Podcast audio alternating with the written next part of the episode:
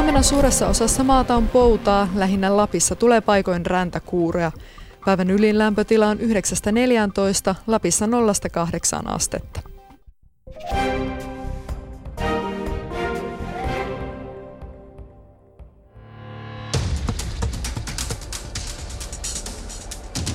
Yle Puheen Urheiluilta.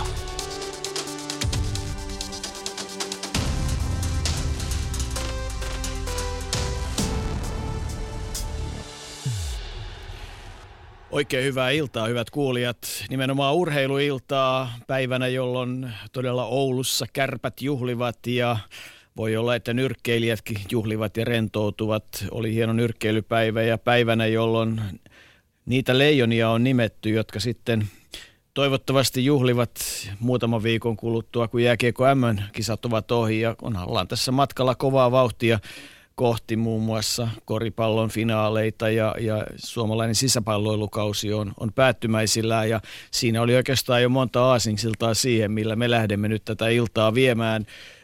Tervetuloa studioon professori Kalle Michelsen. Kiitoksia.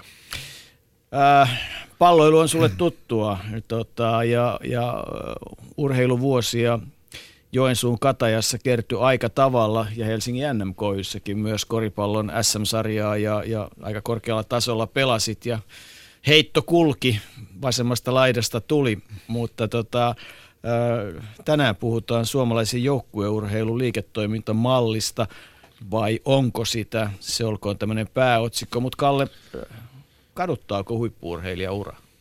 No, no ei todellakaan, että kyllähän urheilu, ehkä tämä on tämmöinen klisee, mutta kyllähän urheilu antaa hurjan paljon, että totta kai se vaatii uhrauksia ja kieltäymyksiä ja mitä enemmän ikää tulee, niin sitä enemmän jäsenet muistuttaa siitä mukavasta urheiluurasta, mutta kaikki ne ystävät ja, ja pelitilanteet ja koko se konsepti, niin kyllähän siinä on se urheilun glamuuri, vaikka ei tietenkään seitsemänkymmentä-kahdeksankymmentäluvun Suomi nyt joukkueen lajissa ollut sitä, mitä se tänä päivänä on, mutta joka tapauksessa niin oli se hienoa päästä saleihin ja pelattiin mestaruuksista ja, ja kyllä siihen kaikki ne on tietysti jäänyt ikiajoiksi muistiin sitten. Niin, että jos me jonkun verran kuulostaan tänä iltana kyynisiltä, kun pohditaan tätä suomalaisen palloilu- ja joukkueurheilun problematiikkaa ja sitä kehitystä, mitä parinkymmenen vuoden aikana on, on tapahtunut, niin, niin se ei perusta katkeruuteen. No ei missään tapauksessa, vaan tietysti tässä ollaan, ja tätä tutkimusta, mitä mekin ollaan tehty, niin tavoitteena on tietysti semmoinen, että, että urheilu olisi elinvoimasta ja, ja se olisi jotenkin osa tätä maailmaa ja, ja toimisi tämän maailman ehdoilla ja, ja tietysti se huoli sieltä, mistä varmaan tämänkin illan aikana puhutaan, on tietysti sitä, että maailma on paljon muuttunut ja muuttuu jatkuvasti ja raha on näkyvästi mukana urheilussa ja talous ihan eri tavalla kuin ennen ja täytyy osata sitten sen rahan kanssa pelata vähän eri tavalla kuin ennen. Ennen kuin ihan mennään siihen tutkimukseen, niin studiossa on Jere Pehkonen ja, ja tota... meitä saa täältä kiinni, emme ole umpiossa. Ei tietenkään. Tutut kanavat on taas käytössä Twitterissä hashtag urheiluilta ja sitten Shoutbox osoitteesta yle piste fi kautta puhe löytyy myös ja mailiosoite sähköposti urheiluilta ät yle piste fi. Sinne kanssa voi laittaa viestiä tulemaan. Näitä kaikkia seurataan illan aikana ja, ja pysytään siinä mielessä mukana kaikesta siitä, mitä teillä kuulijoilla on meille kerrottavaa. Oli se sitten negatiivista tai positiivista, sävytteistä tai kysyvää, mutta Kalle, sä oot myös koripalloilevien poikien itse asiassa monikossa isä ja, ja tota, miltä tuntuu, kun oma poika pelaa Yhdysvaltojen yliopistoissa kolmekymmentäkaksi joukossa? No kyllä se hieno kokemus, että, että tuossa oltiin maaliskuussa March Madnessia katsomassa ja, ja Atlantic Tenin finaaleja Brooklynissa. Ja kyllähän sitä tämmöisenä entisenä koripallona miettii, että kun yhden layupin saisi vetää semmoisessa salissa, puhumattakaan pääsisi kentälle ja pelaamaan, niin, niin onhan se tietysti mahtava fiilis. Ja, ja ehkä sitä katso myös sillä silmällä, että, että kyllähän se laji on tietysti Amerikassa Ihan, ihan valtavan suuri ja valtavan suosittu, mutta kaikki se, mitenkä se on tehty ja, ja millä tavalla ihmiset ovat innoissaan ja kuinka pelaajat aivan sata kymmenen prosenttisesti ovat siinä mukana ja koko kansakunta, niin onhan se häkellyttävä kokemus, että kyllä sitä toivoisi, että sitä jotenkin voitaisiin kokea myös täällä Suomessa, ehkä pienemmässä mittakaavassa, mutta ennen kaikkea semmoinen aito innostus, niin se on se, mikä siinä tarttuu. Niin, se yliopistourheilu on niin kuin amatööriurheilua lainausmerkeissä, vaikka sitä tehdään niin älyttömän ammattimaisesti, ja se bisnes tietysti taustalla on ihan valtavaa, jolla sitten on yliopiston kannalta ihan valtava merkitys, mutta, mutta siinä niin kuin tulee nyt näitä sanoja, että, että on ammattilaisuutta, ammat, ammattimaisuutta ja, ja tota, kyllähän sitten sielläkin paljon sopimuksia on, mutta että, että sitten kun se siirretään tänne Suomeen, niin, niin, niin nämä sanat ammattilaisuus, ammattimaisuus ja sopimus, niin niillä on semmoinen amatöörien puuhastelun makuinen tila jossain vaiheessa.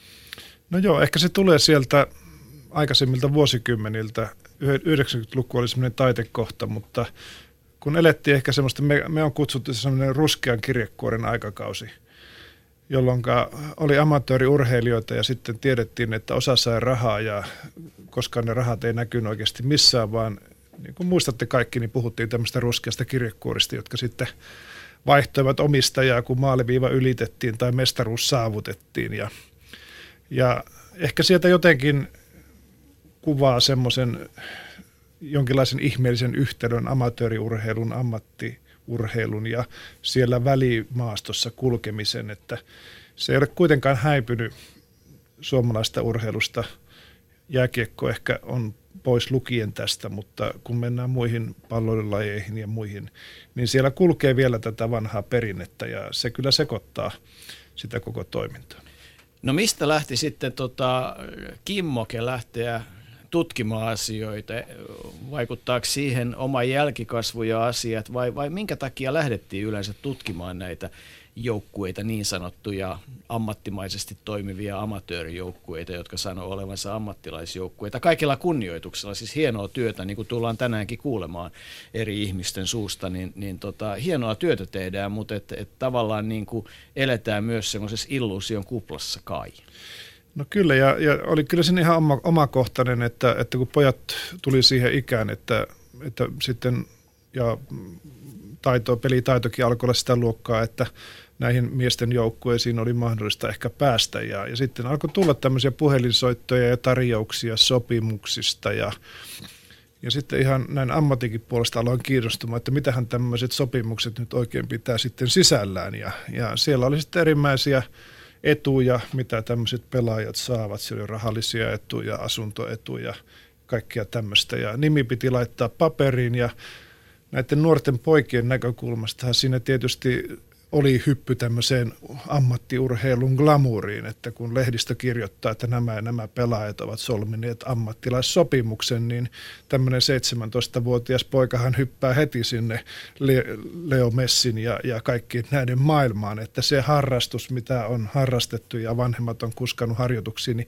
yhtäkkiä joku alkaa siitä maksamaan ja siirrytään niin kuin lentävällä lähdöllä harrastamisesta ammattiin, niin kukapa ei semmoista toi, toivoisi, että tästä nyt samasta puuhasta maksetaan, ja sitten kun media on täynnä ammattilaisurheilijan elämää, on lomia ja nopeita autoja ja, ja kaiken maailman kivaa, niin tietysti voi kuvitella, että vaikea mennä sanomaan seitsemäntoistavuotiaille, kahdeksantoistavuotiaille, pitäisikö sitä sopimusta nyt pikkusen lukea ja verrata ehkä tähän oikeaan maailmaan, että mitä se pitää sisällään. Ja tästä se heräsi se mielenkiinto, että ja tietysti sitten se oma tausta siellä, kun pelasin, niin oli sen aika lailla amatööriurheilua, joillekin jotakin maksettiin, mutta ihmettelin, että nämä samat seurat, jos, jotka muutama vuosikymmen sitten oli täysin amatööri, niin kuinka ihmeessä nyt oli hypänneet sitten tämmöiseen tilaan, jossa niillä oli kaikille varaa maksaa ammattipalkkaa ja, ja kuitenkin ammattipalkkatyössä tässä tullut oltua sen verran monta vuotta, että tietää, että sanotaan tämmöisen kaksikymmentä kolmekymmentä hengen yrityksen pyörittäminen vaatii jo suhteellisen suurta liikevaihtoa ja ehkäpä jonkin verran taloudellista osaamista. Niin, kohta otetaan yhteyttä Mika Suliniin, joka työskenteli muun muassa olympiakomitean pääsihteerinä, mutta on nähnyt tietysti eri kaikkia jääkiekon, mutta muuten sekä urheiluvälinen teollisuuden että markkinoiden kautta aika tavalla tätä ja ja joka tietysti osaa varmaan valottaa meitä vähän siitä, että mitä nyt sitten parinkymmenen vuoden aikana tapahtunut ja ennen kaikkea se, että miten sitä tulevaisuutta voisi nähdä, koska tietysti tavoitteena olisi se, että, että tota, suomalainen urheilumaailma olisi sellainen, että, että se tarjoisi niille nuorille mahdollisuuden sen, sen ehdottomasti sen lahjakkuutensa jalostaa niin pitkälle kuin mahdollista, mutta kyllä kai ne taseet aika huiman näköisiä siellä seuroissa on. No on, on. Ja tilanne on tietysti hyvin hankala siinä mielessä, että, että amatööriurheilua, jota pitkään harrastettiin ja, ja, ja tehtiin, joka oli oikeasti ainoa vaihtoehto hyvinkin monessa lajissa, niin se alkaa olla semmoista historiaa, ettei oikeasti semmoiseen ole paluuta. Kukaan ei ehkä järkevästi voi uskoa, että suurin osa Suomen palloilulajeista tai siirtyisi jotenkin amatööriurheiluun. Ja sitten toinen pää tässä ketjussa on sitten se ammattilaisuus. Ja nyt sitten on ehkä tämä kaksikymmentä vuotta on opettaneet aika karullakin tavalla osoittamaan, että ammattilaisuus vaatii erittäin monimutkaisen liiketoiminnallisen mallin, mallin tuota, hallitsemista. Ja se, missä me nyt sitten oikeasti nämä meidän tutkimuksia osoittaa, niin ollaan jonkinlaisessa, ja juututtiin tämmöiseen välipaikkaan. Eli ei olla amatööriä eikä olla ammattilaisia, mutta tehdään ammattimaisesti, että suomen kieli on niin rikas, että se löysi tällekin uuden käsitteen, että ole siis amatööri, etkä ole ammattilainen, mutta olet ammattimainen. Ja tämä ammattimaisuus on äärimmäisen joustava sana, koska se viittaa ammattilaisuuteen, eli näille nuorille, jotka tulee sinne pelaamaan, jotka pelaa, niin he ovat niin kuin ammatissa, mutta se, on, se ei ole kuitenkaan ammattilaisuutta, vaan se on ammattimaisuutta, ja siellä on sitten tämmöinen amatöörisyyden aika iso harmaa alue siellä mukana tässä toiminnassa. Ja jos näin kuvannollisesti sitä sanoisi, niin ollaan vähän kuin pitkän matkan juoksussa, jossa on juututtu semmoiseen puolimatkaan, eikä jakseta juosta takaisin lähtöviivalle eikä päästä sinne maaliin. Ja tämä on ehkä tämmöinen vähän karusti sanottuna se tilanne tällä hetkellä. Puhelimessa toivon mukaan on Mika Sulin. Sun kanssa on mainio katsoa eteenpäin. Olet taas kuullut jotain uutta, mikä nyt urheilumarkkinaa ja muuhun liittaa, mutta olisiko suomalainen jääkiekko lähellekään sitä, tila, sitä tilannetta, missä se tällä hetkellä on ja että, että se on, saa näin valtava mediahuomio ja olisi pelattu tämmöisiä täpötäisiä finaaleita, jos aikanaan näitä nimenomaan isoja uusia areenoita ei olisi Suomeen tullut? No areenat on, no niin, kiitoksia, on mukana ja kiitoksia joku kysymyksistä. Olosuhteet on tietenkin yksi asia tätä kokonaisuutta. Täytyy, täytyy muistaa, että siellä on ollut jääkiekkoilla vahva, vahva ohjelma vuoden, vuoden tota, ensimmäisistä edellisistä kisoista, niin sijoittaa ja investoida näihin olosuhteisiin. Samanaikaisesti täytyy muistaa, että Ruotsissa on, on taas ollut paljon nopeampi kehitys nimenomaan tämmöisiin ammattiareenoihin. Harkvara-arena oli ensimmäinen yksityisomistuksessa oleva monitoimiareena Euroopassa vuonna yhdeksänkymmentäseitsemän. Eli Ruotsissa ei ollut juuri mitään kuin vanha Kluben, joka sekin oli teidän kiristyksenä, mutta sen jälkeen kun katsoo sitä boomia, mitä Ruotsissa on tapahtunut ja Suomessa ei, niin se on ollut huikea, että miksi Suomi pysähtyi siihen kuitenkin erittäin hyvät olosuhteet kaksisataaviisikymmentä jääareenaa, mutta sitten ihan tähän ammattipäähän oleva, oleva niin kuin nykyaikainen pienemmät venyt, niin, niin se kehitys niin kuin pysähtyi. No mitä tästä viimeisestä parinkymmenen vuoden tota, jaksosta suomalaisessa joukkueurheilussa, niin, niin mitä siitä nyt oikeasti pitäisi olla oppinut tähän mennessä, jos katsotaan tulevaisuuteen? No ehkä suurin oppi on se, että me pienenä maana niin voitaisiin paljon enemmän oppia toisille, toisiltamme.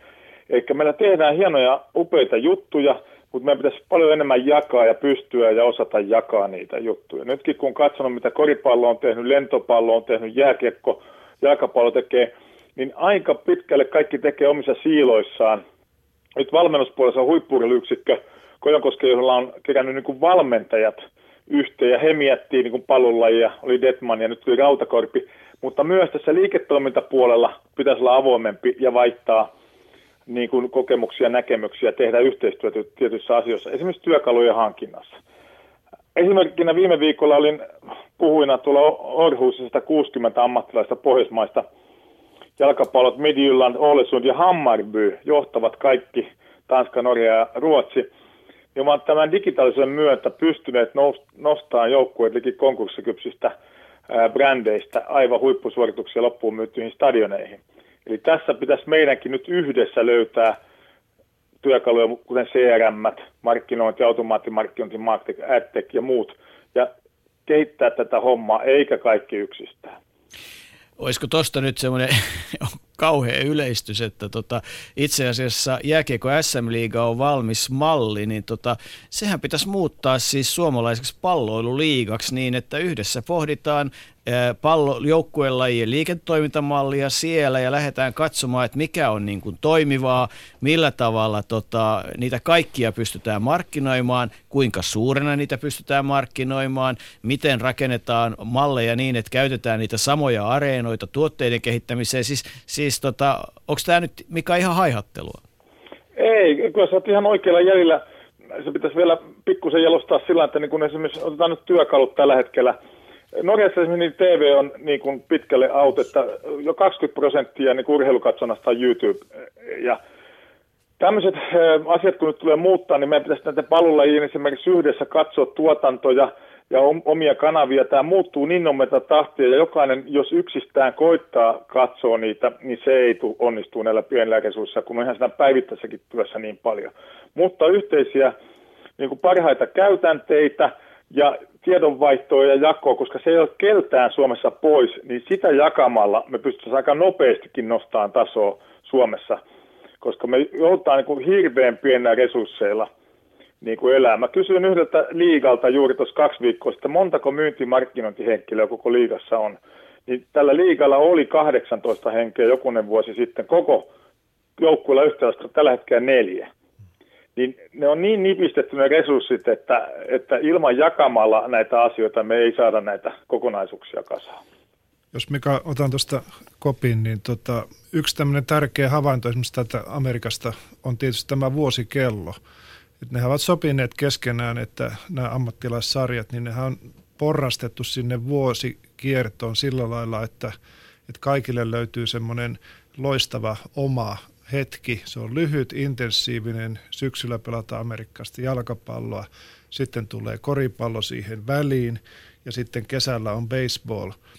Ja, ja näin ne saadaan lyhyellä ajalle puristettua, jolloin median ja, ja ihmisten kiinnostus saadaan syntymään tämmöistä haippia, jolloin yllätykset ja kaikki muut on paljon niin kuin mahdollista. Ja, ja Suomessa mä oon katsonut, että että jotenkin pelataan, jokainen katsoo sitä vuosikelloa lähinnä omasta näkökulmasta ja yrittää venyttää sitä mahdollisimman pitkäksi. Ja tästä ehkä sitten aiheutuu se, että jälleen sama asia, että on vaikea markkinoida yhtä aikaa jääkiekon playoffia ja koripallon playoffia ja jotakin muuta, koska yleisö ei vaan yksinkertaisesti veny, eikä veny varmaan media, eivätkä mainostajat eikä muutkaan sponsorit.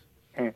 Vuosikello se on erittäin hyvä, se on monessa muussakin maassa käytetty kuin Jenkeissä hyödyksi. Se on just sitä yhte, yhteispelaamista, sen koko urheilu tavallaan toimii alan. Nythän meillä on iso niin kuin, haaste Suomessa, että tätä urheilutoimialaa ei ole, niin kuin, ja, ja, ja tätä liikuntatoimialaa ei tunnistettu. Jan Vapaavuori teki tuossa viime vuonna TEMin, ja löytyy TEMin sivuilta, niin tutkimuksen toimiala Suomessa on viisi pilkku kolme miljardia euroa. Se on tuplat maatalous.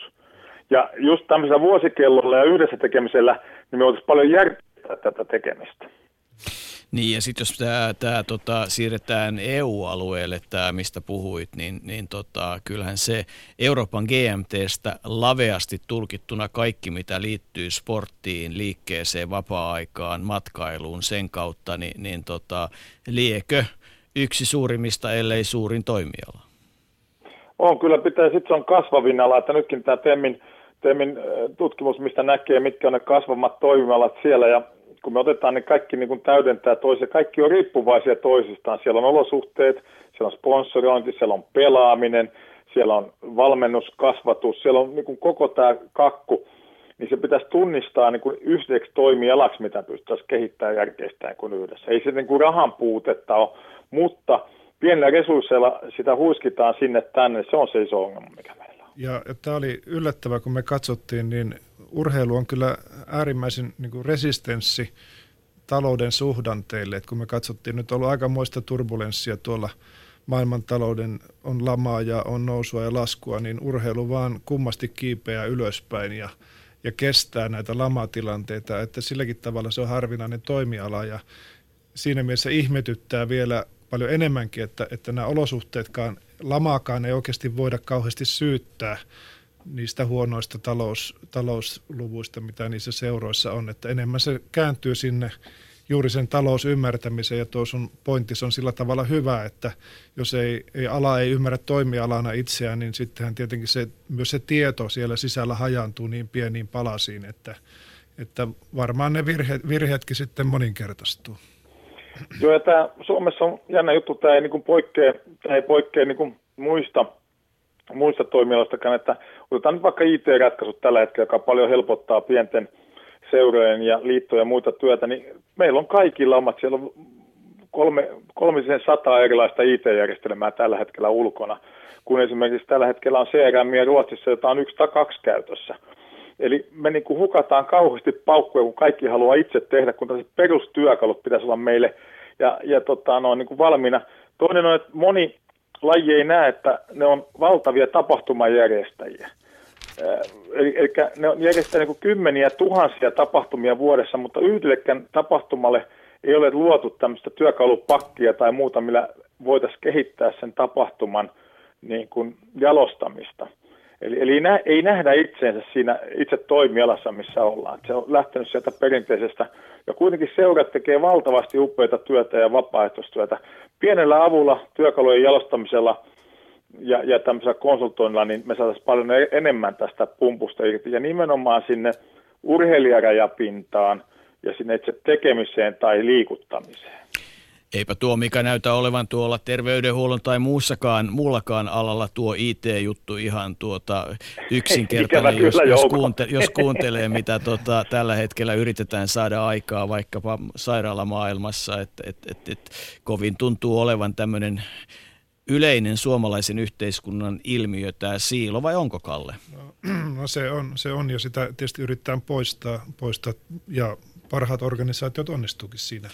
Mutta tässä, tässä on tietysti aika mielenkiintoinen semmoinen ilmiö, että urheiluhan saa hirveän paljon tavallaan valmista siinä mielessä, että esimerkiksi joukkueurheilussa niin joka vuosi ne sarjat pyörähtää käyntiin, lajiliitot tekee ne sarjaohjelmat vuodeksi ja seura, jos se jotenkin onnistuu itsensä tekohengittämään siihen kuntoon, että se pääsee siihen liigaan, niin siellä oikeasti nämä ohjelmajärjestely on jo tehty koko vuodeksi eteenpäin. Että siellä on ne kaksikymmentä, kolmekymmentä, neljäkymmentä tapahtumaa ja sitten sinne vaan pitäisi tarpeeksi määrä pelaajia ja palloja ja kiekkoja saada ja sitten se homma menee eteenpäin. Että tässä tavallaan tämä toimiala kilpailu niin kuin monella muulla alalla ei toimi siinä mielessä, missä sun pitää kilpailla siitä asiakkuudesta ja joka, joka päivä uudestaan. Että ehkä tämäkin on yksi sellainen syy, että sinne syntyy tämmöistä, sanotaanko ehkä vähän, vähän ummehtunutta mallia, että ei ole tarpeenkaan uudistaa, ei ole tarpeenkaan katsoa joka kerta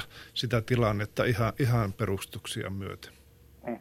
Siinä on vaan se, että nyt tällä hetkellä se iso juttu on, on niin kuin fan engagement, eli tuntea se sun fänis ja asiakkaas. Ja, ja, ja tuossa on hyviä esimerkkejä naapurimaissa. Kristian, sun pieni paikkakunta, mistä lähti kaikki eh, puolustusteollisuus Ruotsissa, niin, niin kaveri tuli osti käsipallojoukkueen areena ja tällä hetkellä viisituhatta loppuun myyty joka ainut ottelu. Siitä on tullut koko sen pienen paikkakunnan niin kuin myynti- ja markkinointivaltti, pukeutuvat oranssiin, marssivat sinne joka ottelu. Eli kyllä meidän pitää niin kuin sitten pystyä tunnistamaan se asiakkuus ja tehdä töitä niiden asiakkaiden eteen. Ja sitten meillä se iso haaste Suomessa on, että, että sitten kun menestytään, niin sitten ollaan paikalla, mutta meidän pitäisi niin kuin pystyä löytämään ne asiakkuudet ja tarjota se tarjoama ja tuotteistus sillain, että ne fanit ja muut tulee sinne iltaillan jälkeen kannustaa sitä joukkuetta, eikä va- vaan silloin kun pelataan sitä viimeistä pystistä.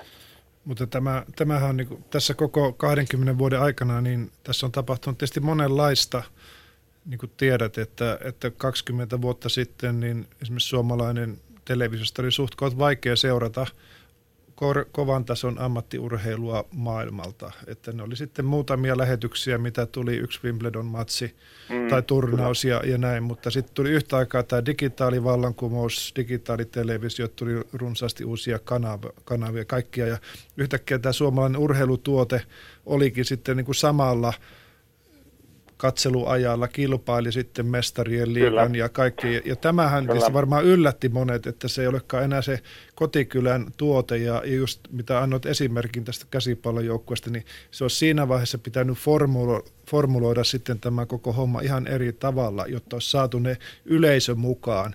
Koska tämä niin kuin televisiokilpailun kilpailun kautta, niin se on kyllä kova peliä sitten, että yrittää voittaa ihmiset katsomaan sitä oman joukkueen peliä televisiosta, kun tarjolla on todellakin maailmanluokan urheilua monta, monta tuntia päivässä. Hienosti päästään eteenpäin. Haluatko Mika vielä ottaa tuosta kiinni?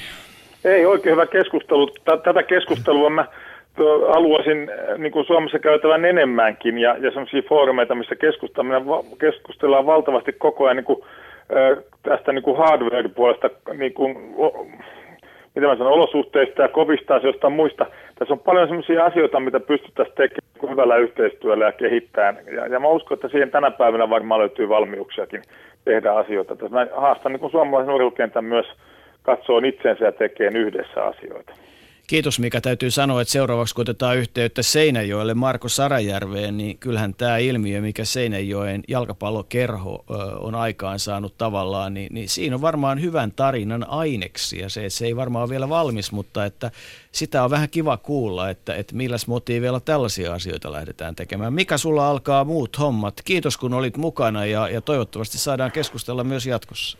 Joo, ja sinne Seinäjoelle vaan selkävälle, siellä on upea tarina ja Vaasan sportti upea tarina. Siellä näyttää olevan hienoja tarinoita ja osoittaa, että asioita pystytään tekemään, ei muuta kuin hyvää kautta sinne. Niin, Kokkolan tiikerit ja Kauhajoen karhu, että kaikista lajeista löytyy niin ja eihän toi, eihän toi Seinäjoen tota, salibändikään tainnut ihan surkeasti mennä. Eli, no eli Pohjanmaan liikemiehet taitaa tällä hetkellä hallita tätä juttua. On oikein, ihan hyvä, hyvä huomio, hyvä huomio. Siellä on sellainen tekläppi laakso Suomessa. Mika, oikein hauskaa, hauskaa tota, jääkiekkokevättä myös M M-kisojen ja muiden myötä ja nautitaan siitä. Kiitos, kiitoksia soitosta. Moi. Yle Puheen urheiluiltaa.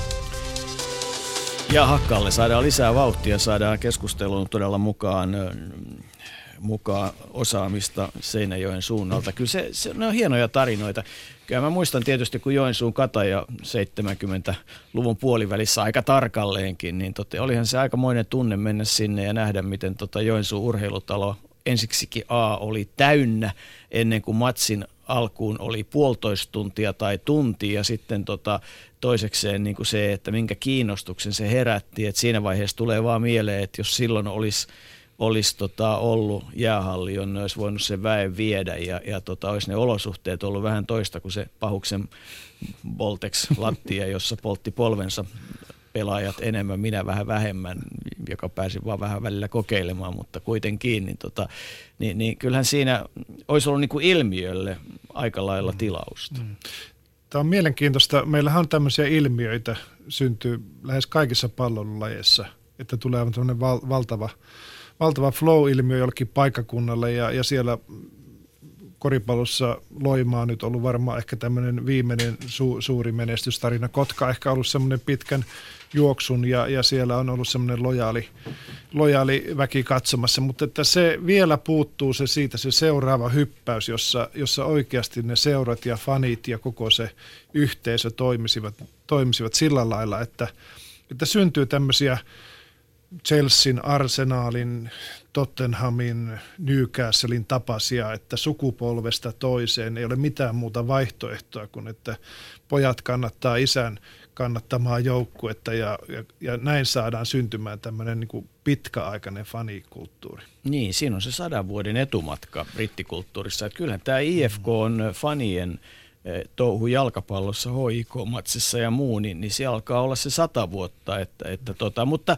loikataan Pohjanmaalle. Marko Sarajärvi, oikein hyvää iltaa ja täytyy heti kärkeä kysyä, että mitäs te siellä Pohjanmaalla oikein, kun te koko tämän palloilun meinaatte meiltä kaapata täältä etelästä? No niin, kiitoksia vaan ja Raimo Sarajärvi eikä Marko. Anteeksi, ihan hyvä näin. No joo, mä mutta olen pahoillani. Joo, ei meillä Pohjanmaalla kauhean tarkkoja olla itsestä, mutta Raimolla. Mutta tota, me, me tehdään kovasti duunia palvelun eteen, niin kuin mun, kaiken munkin eteen. Et, ei tässä oikein mitään muuta, muuta sen suhteen ole. Täällä on hienoja seuroja, hienoja, hienoja porukoita, jotka yrittää mennä asioissa eteenpäin. Niin, Raimo Sarajärvi, todella pahoittelut tästä kirjoitusvirheestä, jonka tämä onnistuin saamaan, mutta, tota, mutta tota, mikä, on, niin, mikä on tarina, siis mit, mit, mitä on tapahtunut, mitä on tehty, että, että S J K-kirjaimet on suomalaisen jalkapalloilun tämmöinen keulakuva siinä, missä ehkä H J K tai jotain muuta, että et nyt on niin kuin hieno tarina syntynyt, syntymässä ja kasvamassa. No joo, tietysti me ollaan vielä tuore tarina, H J K on, on pitkä tarina, ja tuota, niin, mutta se, että paljon yhteisiä nimittäin on nykypäivän tekemässä H J K ja meidän välillä on, on koska molemmissa seuroissa toimineena on, on tietenkin tuonut sitä oppia siitä, mitä H J K:ssa tehtiin no, mielestäni oikein, niin tuonut tänne ja soveltaa sen alle, mitä pystytään. Ja, mutta määrätietoista työtä ja tietenkin tahtotila, visio, mihin ollaan menossa ja sen mukaan tehty pienissä palasissa päivä kerrallaan paremmin. Et ei, ei se, niin kuin kaikki menestyselämässä, ei se on lopulta kyse on työstä ja pienistä askelista ja, ja päämäärähakuisesta. Me nyt puhutaan tämmöisestä joukkueurheilun liiketoimintamallista ja, ja pohditaan, että onko suomalaisella, suomalaisella joukkuelajeilla liiketoimintamallia, niin onko mitään mahdollisuutta, että hiukan valoitta, valottaisit sitä S J K-liiketoimintamallia, mihin se perustuu? No joo, liiketoimintamalli on tietysti, itse tähän lähdin mukaan, niin kaikki liike-elämäyhteistyö, normaali liike-elämäyhteistyökumppanit sanoo, sanoo, että hullu, saatko tuommoisen lähdön, että ei siinä mitään järkeä ole. Mutta kyllä mä näen siinä kuitenkin liiketoimintamallin sillä lailla, että jos, jos sulla on niin alueellista intressiä on olemassa, niin se tämmöinen menestö urheiluseuraa paikkakunnan identiteettiä ja paikkakunnan niin kuin vetovoimaa niin kaupallisesti kuin asun, asuntakunnan vetovoimana niin kasvattava tekijä, joka on niin kuin ehdoton asia. Että, että, että sitä kautta niin se luo niin kuin arvoa paikkakunnalle ja Me on, me on saatu tällä alueella, niin meillä on yli kolmesataa yritysyhteistyökumppania mukana seurassa, joka on, on tähän taantoma-aikaan kerättynä, niin meidän mielestä loistava saavutus. Ja se kertoo, että me, me on jollakin tavalla saavutettu näiden yritysten päättäjien silmissä sellainen asema, että he, hekin kokee, että tällä on jotakin merkitystä tälle alueelle, tällä toiminnalla, mitä me tehdään. Ja siitä me ollaan tietenkin hirveän kiitolliseen otettu, että näin, näin on tapahtunut. Kuinka tärkeää näille yrittäjille on se, että, että S I K:sta ulospäin menevät viestit, nimenomaan kun puhutaan talouden hoidosta, kirjanpidosta, taseesta, verokysymyksistä ja muista, niin, niin on a, ensiksikin läpinäkyviä ja, ja nimenomaan kaikkien säädösten mukaan tehtyjä? No kyllä se on ehdoton tänä päivänä, koska ei kukaan ei uskalla eikä voi olla mukana toiminnassa, joka, jossa asiat ei näin ole, mutta se, että tietysti meillä on, on tässä Suomessa tällä hetkellä niin kuin haastavaa, kun nollasta lähdetään. Ehkä meilläkin tietysti ensimmäiset vuodet on ollut, ollut tuota, niin voimakkaastikin tappiollisia, joita on sitten jouduttu niin kuin omistajalta pääomittamaan, pääomittamaan. Ja niin kuin normaali kasvuyritystä, että suureksi ei voi kasvaa ottamatta vähän riskiä ja tekemällä, tekemällä määrätietoisesti sen eteen töitä. Mutta meillä on niin kuin viime kausi oli vielä taloudellisesti tappiollinen, mutta laskut on maksettuna ja Ja tästä kaudesta me uskotaan, että me tehdään paitsi urheilullisesti voitollinen, niin myöskin taloudellisesti voitollinen. Jos mä otan tuosta Raimo kiinni, niin, niin tietysti tavallaan urheiluseuran ja kilpaurheilua harrastavan seuran talous rakentuu tavallaan kahdesta asiasta. Se rakentuu sitä brändiarvosta, niin kuin tiedät, ja, ja sitten se rakentuu tästä operatiivisesta tuloksesta. Ja, ja tuota, ne pitäisi saada jotenkin pelaamaan synkronissa sillä lailla, että sillä brändiarvolla saadaan sitä tulovirtaa syntymään ja sitten sitä kautta sitä operatiivista toimintaa pitämään, pitämään yllä. Ja, ja tämä on varmaan niin kuin koko suomalaisessa palloilu ja kaikessa urheilussa vähän ongelmallista sillä tavalla, että se brändi olisi aika helppo luoda ja, ja pitää sitä yllä, jos meillä olisi esimerkiksi tämä T V-sopimukset ja meillä olisi tämmöinen iso media, joka, joka sitten takaa sitä näkyvyyttä. Että miten sä näet tämän?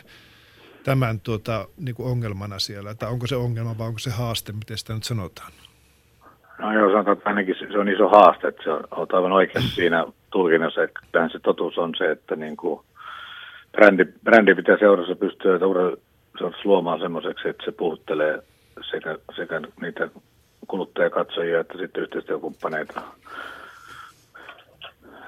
Ja sitä kautta tuodaan tulee siihen operatiivisen toimintaan, mutta sitten taas tällä hetkellä niin esimerkiksi Suomessa jalkapallossa on, on kaksi isoa asiaa puuttunut käytännössä, mitä meillä on esimerkiksi naapurimaan Ruotsilta, meillä, meillä puuttuu niin kuin voimakkaat peliyhtiötuotot ja voimakkaat tuota, niin, niin T V, T V-tulot ja näissä, näissä nyt molemmissa on menty eteenpäin viime vuosina ja, ja tietenkin Veikkaus tukee Veikkausliigaa nimensä mukaisesti merkittävässä määrin, mutta se tietysti ei, ei, ei hirveän suurelta osin vielä näy seurojen kassoissa ja sitten T V-tuotossa me ollaan niin kuin taas pääsemässä kasvu-uralle, ja, mutta se on ollut lapsen kengissä ja siinä me ollaan esimerkiksi niin jalkapallopuolella jääkiekkoa selvästi jäljessä, että itse liikaa ei ole pystynyt tuottamaan seuralle rahaa ja tässä, tässä me tällä hetkellä tehdään eniten työtä, että me pystytään myöskin sillä, sillä tavalla liikamarkkinoissa koneistolla tuottamaan rahaa joukkueille, että he pystyvät ammattimaisesti toimintansa harjoittamaan, jolloin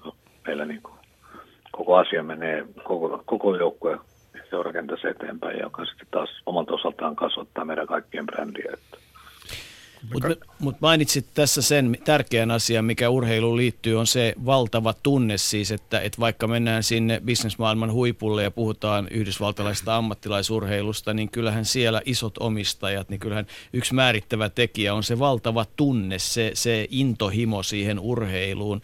Ja, ja, ja sitten sitä kautta tietysti, niin kuin itse sanoit, paikkakunnan rakennettu itsetunto ja, ja, ja muu asia, että et kyllähän silläkin kai on oma brändiarvonsa ja kyllä kai enemmän pitäisi vielä, vielä niin kuin kertoa niitä tarinoita, että kuinka hienoa on se, kun, kun, kun pienyrittäjälläkin on palourheilu ja hän haluaa ihan oikeasti teidänkin seuraa lähteä tukemaan ilman, että tarvii kokea pahaa oloa siitä, että kyseessä ei ole merkittävää sponsorointia ja valtava markkinointiyhteistyö, vaan nimenomaan se tuki ja tunne siihen, siihen toimintaan, jos saat kiinni.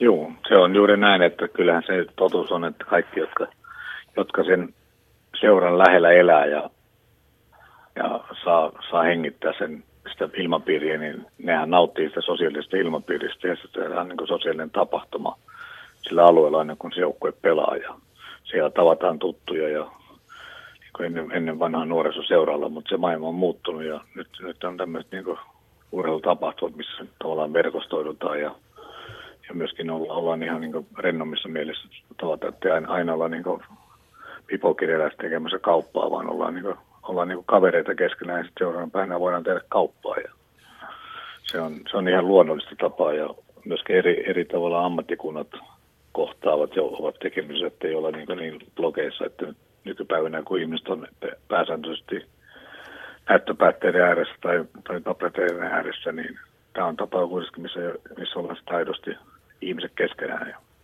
eletään ja hengitellään sitä tapahtumaa. Tämä on, tämä on mielenkiintoista, koska me, tässä me kanssa tutkittiin näitä, näitä isoja, isoja pääomasijoittajia tai, tai sanotaanko varakkaita henkilöitä, jotka ovat sitten näkyvästi tulleet Suomen urheilun ja määrättyjen joukkueiden taakse. Varmaan nimet, nimet tiedätkin ja tuota... Kyseltiin heiltä sitten näitä motivaatioita ja miksi he lähtenyt tämmöiseen ja, ja, ja tietysti kysymys oli aina se, että nämä, nämä ovat hyvin rationaalisia ja kovia liikemiehiä, jotka varmaan joka ainoan investoinnin laskevat ja arvioivat moneen kertaan sen kannattavuuden ja, ja sitten katsotaan, että pannaan miljoona kaupalla euroja urheiluun, josta sitten niin kuin he itse sanovat, niin ei ollut mitään odotusta, että se koskaan tuottaisi heille rahaa takaisin. Niin miten sä ottaisit tämmöiseen näkökulmaan kantaa? Että, että mikä, niin kuin Jouko tuossa sanoi, sano, että totta kai se on, urheilussa on valtava emotio ja, ja siinä on määrätty glamuuri ja pääseminen mukaan tähän urheilun sosiaaliseen sisäpiiriin on varmaan yksi semmoinen tekijä, mutta millä se saataisiin jatkumoksi ja kuinka se saadaan, saadaan, saadaan niin kuin kestämään enemmän kuin viisi, kuusi vuotta. Ja nämähän henkilöt ovat sitten yksi toisen jälkeen kadonneet sieltä takaa ja sen jälkeen seuroilla on tietysti alkanut vaikeat ajat. Että miten sä näet tämän, että miten tämä saataisiin tämmöiseksi kestävän liiketalouden malliksi? No tietysti se on, että miten se raha käytetään, että se ensinnäkin, että, se on, että käytetäänkö rahaa tuota niin saavuttaakseen nopea menestys hankitaan vain joukkueen vai lähdetäänkö rakentamaan sitä niin seuraa ja seuraa niin kuin varahankintakeinoja ja seuraa niin kuin resursseja, myöskin muuta, muutakin kuin sen hetkistä joukkueen resursseja, vaan lähdetäänkö rakentamaan seuran omaisuutta ja seuran, seuran muuta liiketoimintaa. Ja, ja jos ei, ei mitään yritystäkään lähdetä rakentamaan, niin sen takia tehdään yhden vuoden tulos, vaan yritetään lähteä rakentamaan, niin sitten tekee tulosta ja se tulee tuoksena kokonaan jatkossa ja, ja pystyy niin kuin organisesti kasvamaan ja kehittämään sitä eteenpäin. Ja tämä on ainakin meillä ollut tässä ensisijaisena tavoitteena ja jonka myötä me ollaan hankittu seuraalle oma, oma, oma sisähalli-areena rakennettu ja me ollaan ostettu asuntoja ja nyt meillä on alkamassa stadionhanke ja muuta liiketoimintaa. Että on pyritty siihen, että meillä, meillä syntyy toimintaa, mikä, mikä jatkuu, että se on niin henkilöriippuvaista ja tämä on varmasti iso asia. Mutta sitten tämä toisen asia, mihin sä viittasit tähän niin kuin tunteeseen ja rationaaliseen päätökseen, niin kyllä se kuitenkin aika iso päät- osa päätöksistä tehdään niin tunteella ja tämmöinen niin tunteiden kautta vaikuttaminen, tunneäly, kirjallisuus sitä lukee, niin kyllä se niin perustuu aika paljon siihen, että ihmiset tekee asioita niiden kanssa tai heidän kanssaan, kenen kanssa sitä on mukavaa tehdä ja siihen liittyy tämmöinen niin urheilun ympärille tekeminen ja yhdessä oleminen myöskin oleellisesti ja sen kautta verkostoituminen, että ei, ei, ei tämä pelkästään niin elämä ei ole pelkkä Excel-taulukka, vaan tässä on myöskin niin tunteilla tehdään isommat päätökset, kuitenkin loppujen lopuksi intuition roolia vähän niin kuin vähätellään aina, mutta kyllä intuitio on aika iso, isossa roolissa monessa päätöksessä. Me, me todettiin tämmöinen ilmiö, että, että tämähän tietysti, kun sieltä tavallaan tältä tulo, tulopuolelta tulee juuri aika paljon tämmöistä emotionaalista sijoittamista ja, ja ihmiset laittaa siihen rahaa ja aikaa, niin kuin tässä kuvaat paljon, niin, niin aika lailla isoksi tämmöiseksi kysymykseksi nousi sitten niin kuin tämä pelaajien rooli, anteeksi, pelaajien rooli näissä joukkueissa, että, että pelaajathan näkevät itsensä tavallaan tällä hetkellä yhä enemmän tämmöisenä ammattilaisina ja, ja he tietysti maksimoivat sitä omaa uraansa ja omaa pelaamista. Ja, ja tässä saattaa, ja monessa tapauksessa me nähtiin tämmöinen ristiriita syntyvän, jossa, jossa pelaajan niin kuin lojaalisuus sitä joukkuetta kohtaan ei, ei sitten loppupeleissä kuitenkaan ollut niin suuri, vaan että hän katsoi, että jos kerta jossakin muualla maksetaan enemmän ja on paremmat mahdollisuudet, niin sitten pelaat lähtee pois. Ja pelaajat kuitenkin lop- lopultakin muodostaa sen joukkueen, joka sitten tuottaa sen elämyksen sinne. Ja tämä on hyvin hienojakoinen jakoinen vyyhti, varmaan tunnet sen, sen hyvin, ja, ja tämä joukkueiden kokoaminen ja joukkueiden pitäminen ja joukkueiden niin kuin kasvattaminen ja semmoisen lojaalisuuden ja se on amatööriurheilussa se oli vielä helppoa, kun pelattiin niin sanotusti oman kylän pojilla. Ja ne oli siinä tuttuja ja niitä tultiin katsomaan, sukulaiset ja ystävät tuli katsoa niitä tuttuja pelaajia. Nyt ne ovat tämmöisiä ostomiehiä, jotka tulee ja menee. Ja kuinka sitten, niin kuinka teillä on niin kuin luotu sitten tämä, tämä tai, tai tähän haasteeseen vastattu?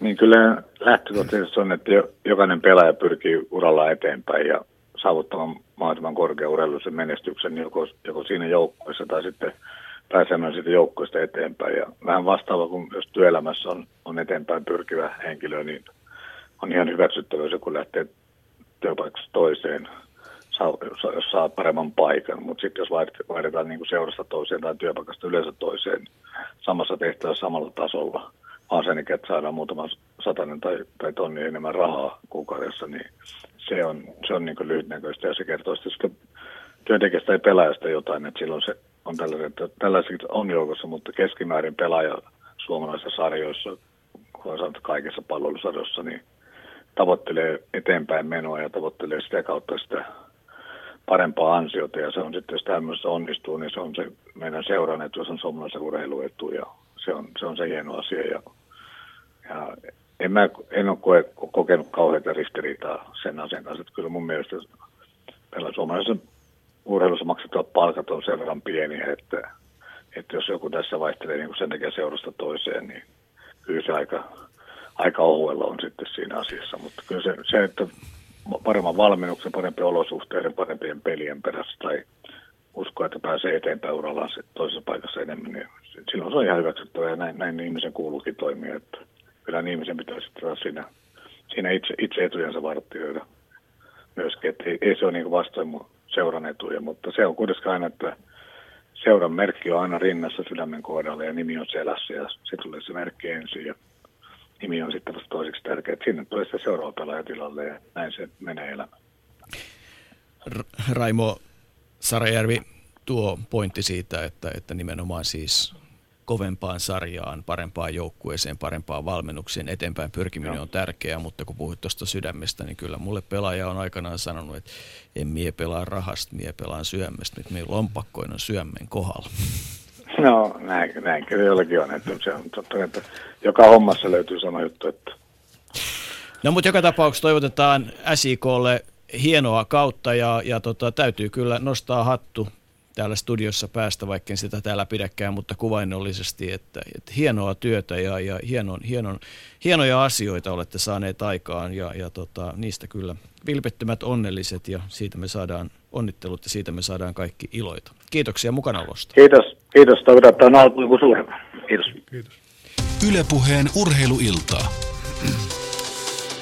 Jaha, kohta mennään Kalle kotikonnuille tota, Joen kaupunkiin ja jo, siellä varmaan iloitaan siitä, että, että Mehtimäen jäähalliin saadaan pohjalaisia ja kauhajokisia. Toivottavasti nyt sitten on kaikki pohjalaisia, ettei ne ole etelä- ja pohjoisen väliä, keskipohjalaisia, ettei tule mitään tämmöisiä riitoja, mutta, mutta yhtä kaikki, niin, niin tota, kyllähän se Joen kaupungin koripallotarinakin on jo aika pitkä ja, ja tota, kyllä varmaan sekin päivä koittaa, että se mestaruuskin sinne tulee. Nyt on aika lähellä ollut monta kertaa.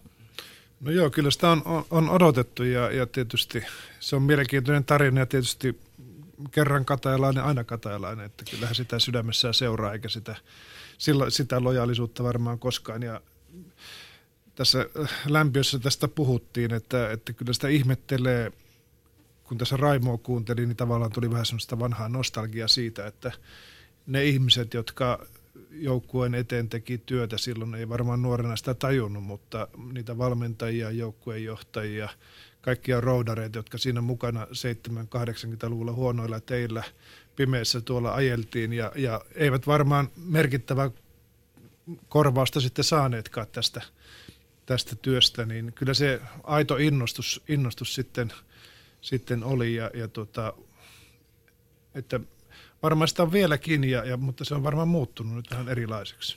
Niin, se on, se on ihan et mielenkiintoinen asia kaiken kaikkiaan, mutta kun ajatellaan sitä budjettia, minkä, minkä tota Joensuun kokoisesta kaupungista Katajakin vuosittain kerää, ja sen asian toinen puoli, että, että pelaajat kertoo, valmentajat kertoo ja muut kertoo, että on luotu semmoiset olosuhteet, että oikein mistään ei voi valittaa, niin on pakko kysyä Jukka Törmälältä, että mitä ihmeessä te olette luonut semmoiset olosuhteet, että, että tota, tuli sitten pelaaja Turusta tai valmentaja Helsingistä tai joku muu Jyväskylästä, niin sanoo, että, että tota, ei ole kovin monessa paikassa paremmin? Ensinnäkin tietysti kiitos, että tuota pelaajat ja valmentajat niin sanoo. Ja kyllähän se on pitkän ajan tulos, että ei se ole vuodessa eikä kahdessa, että tämä kaksituhattaluku tätä on tehty tässä koko ajan ja menty vuosi vuodelta pikkusin askeliin eteenpäin ja ollaan kuunneltu pelaajia ja ollaan kuunneltu valmentajia ja yritetty toimia niillä rahoilla kuin meillä on ja sillä tavalla siinä on vaan menty eteenpäin. No me puhutaan täällä ja pohdiskellaan sitä, että miten tämä nyt yleensä on mahdollista, että, että onko tämä nyt sitten ammattilaisuutta vai onko tämä ammattimaisuutta vai onko tämä amatöörien puuhastelua, mutta tota, jollain te kuitenkin se budjetti revitte kasaan. Mikä on se Joensuun Katajan liiketoimintamalli? Miten, miten ihmeessä te pystytte sen pyörittämään? Kyllähän siis oikein sanon varmasti noista vaihtoehdoista on ammattimaisuutta sillä tavalla, että eihän meillä tässä ole organisaatiossa pelaajien ja valmentajien lisäksi ammattilaisia muuta kuin toiminnanjohtaja, että nyt Tuomisen Ville tulee sitten kesäalusta ja tässä välissä ollaan menty ilman, ilman toiminnanjohtajaa. Ja se, että miten se kerätään, niin kyllähän se on rakkautta lajiin, että siihen tarvitaan mieluummin semmoinen viidestä kymmeneen henkilöä, jotka on innostuneita asiasta, jolla on suhteita ympäri kaupunkia ja mieluummin ympäri maatakin. Ja siitä suhteella ja osa on tietysti ihan puhdasta markkinointia, mutta kyllähän se pitkälti on semmoista, että ihmiset tykkää urheilusta ja kun ne oikein esitellään niille, että, että minkä takia tätä tehdään, niin monesti sitten yrittäjät on mielellä lähteä lähdössä mukaan. Niin Jukka, tervehdys sinne Joensuuhun.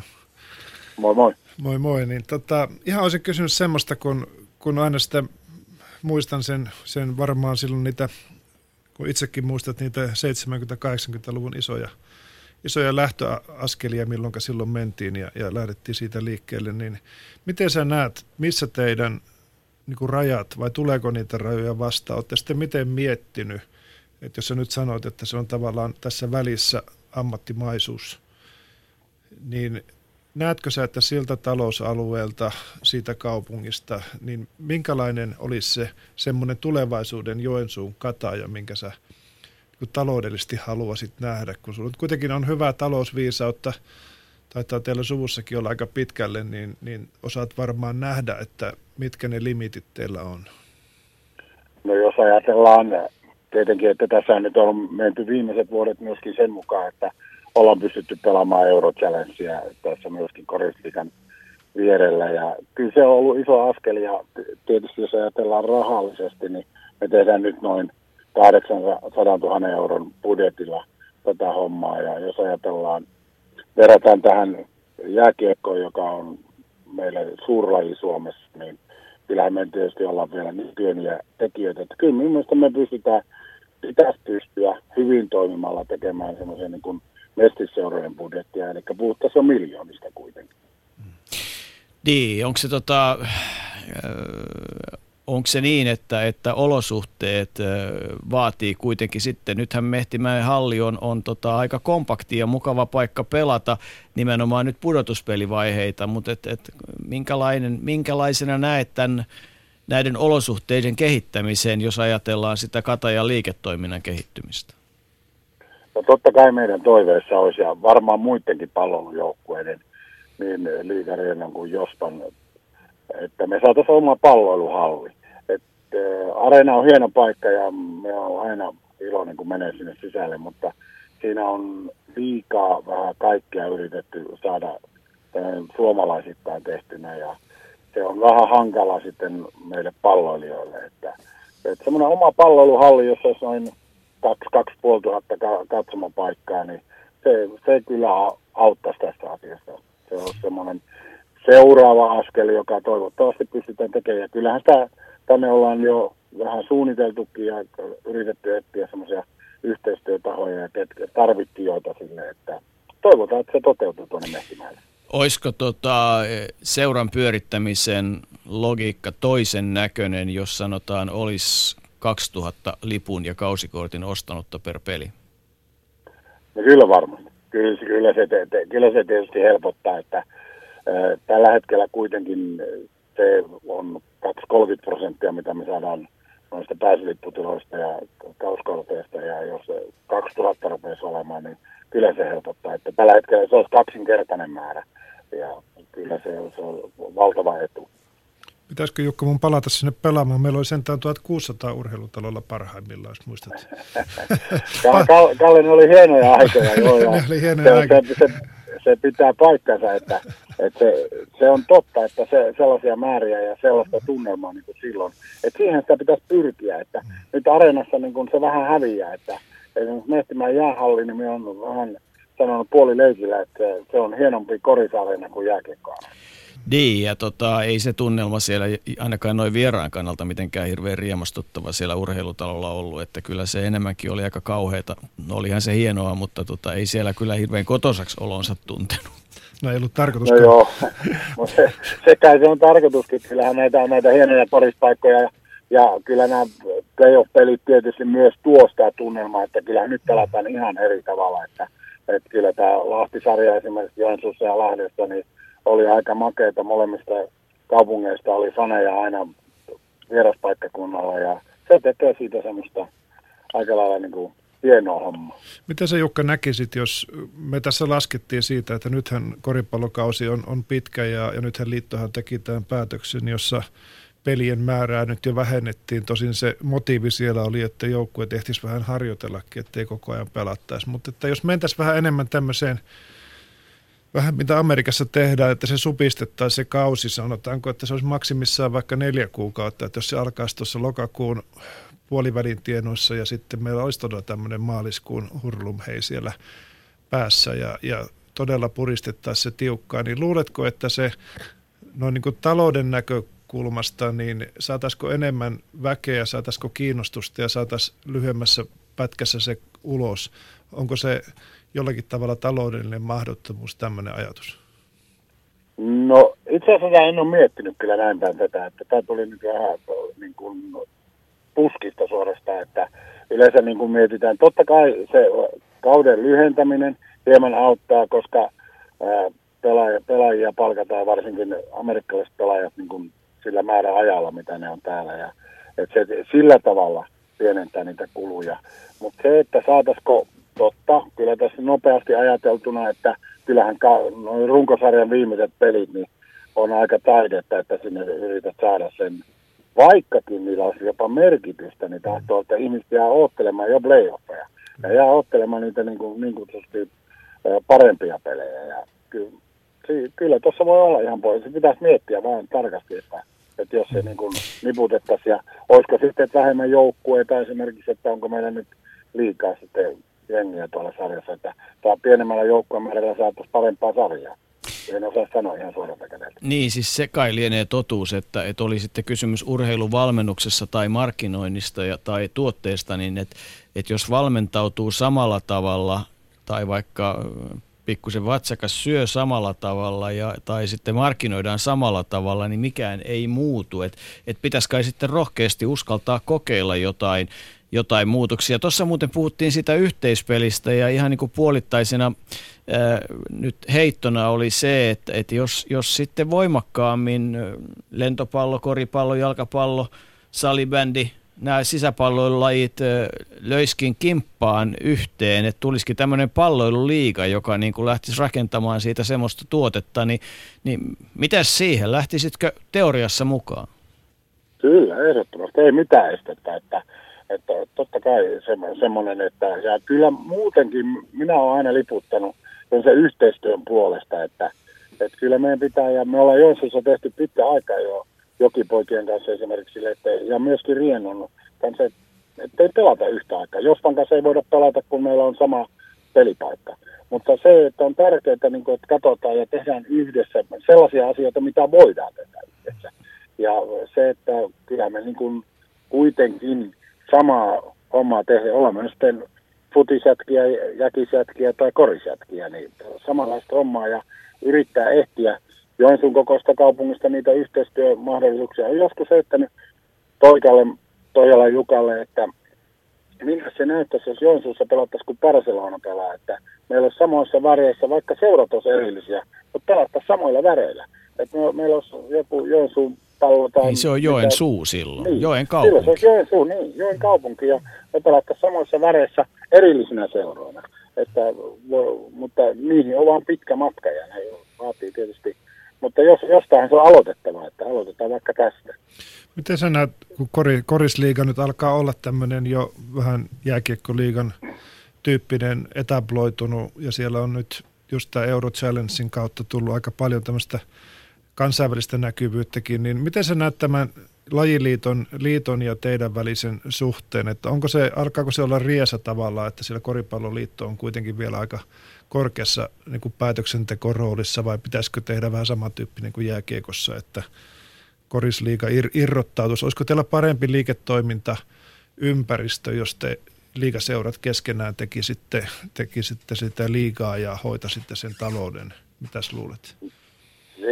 Sitähän joskus kokeiltiin suurin piirtein, että oli niin kuin korisliigan liigaseurat oli niin kuin oma juttunsa, mutta silloin se ei vielä, siitä, se oli kaksituhattaluvun alussa, mutta silloin se ei niin kuin lähtenyt vetämään. En tiedä, vois, voisin sillä olla, mutta toisaalta jos korisliitto pystyy hoitamaan tämän, niin kuin tämän homman ää, fiksusti ja demokraattisesti ja sillä tavalla, että sitä viedään eteenpäin. Ja niin kuin meidän niin kuin kansainvälinen koripallo on mennyt hienosti eteenpäin. Niin siinä samalla, jos me pystytään tätä meidän kotimaista ää, korista viemään eteenpäin, niin en minä näe, että minkä takia siinä pitäisi olla kaksi organisaatiota. Että kyllä, se, kyllä se ihan yhtä hyvin varmasti toistaiseksi ainakin toimii yhdellä hyvin viedyllä organisaatiolla. Niin oikeastaan näistä organisaatioista tuli mieleen se, että kun puhutaan siitä liiketoimintaympäristöstä, niin, niin tietyllä tavalla voisi kuvitella, että, että on erilliset seurat, on erilliset lajit, on erillinen harrastusmahdollisuus lapsille ja nuorille ja kaikille, jotka lähtee mukaan, kuntoilijoille.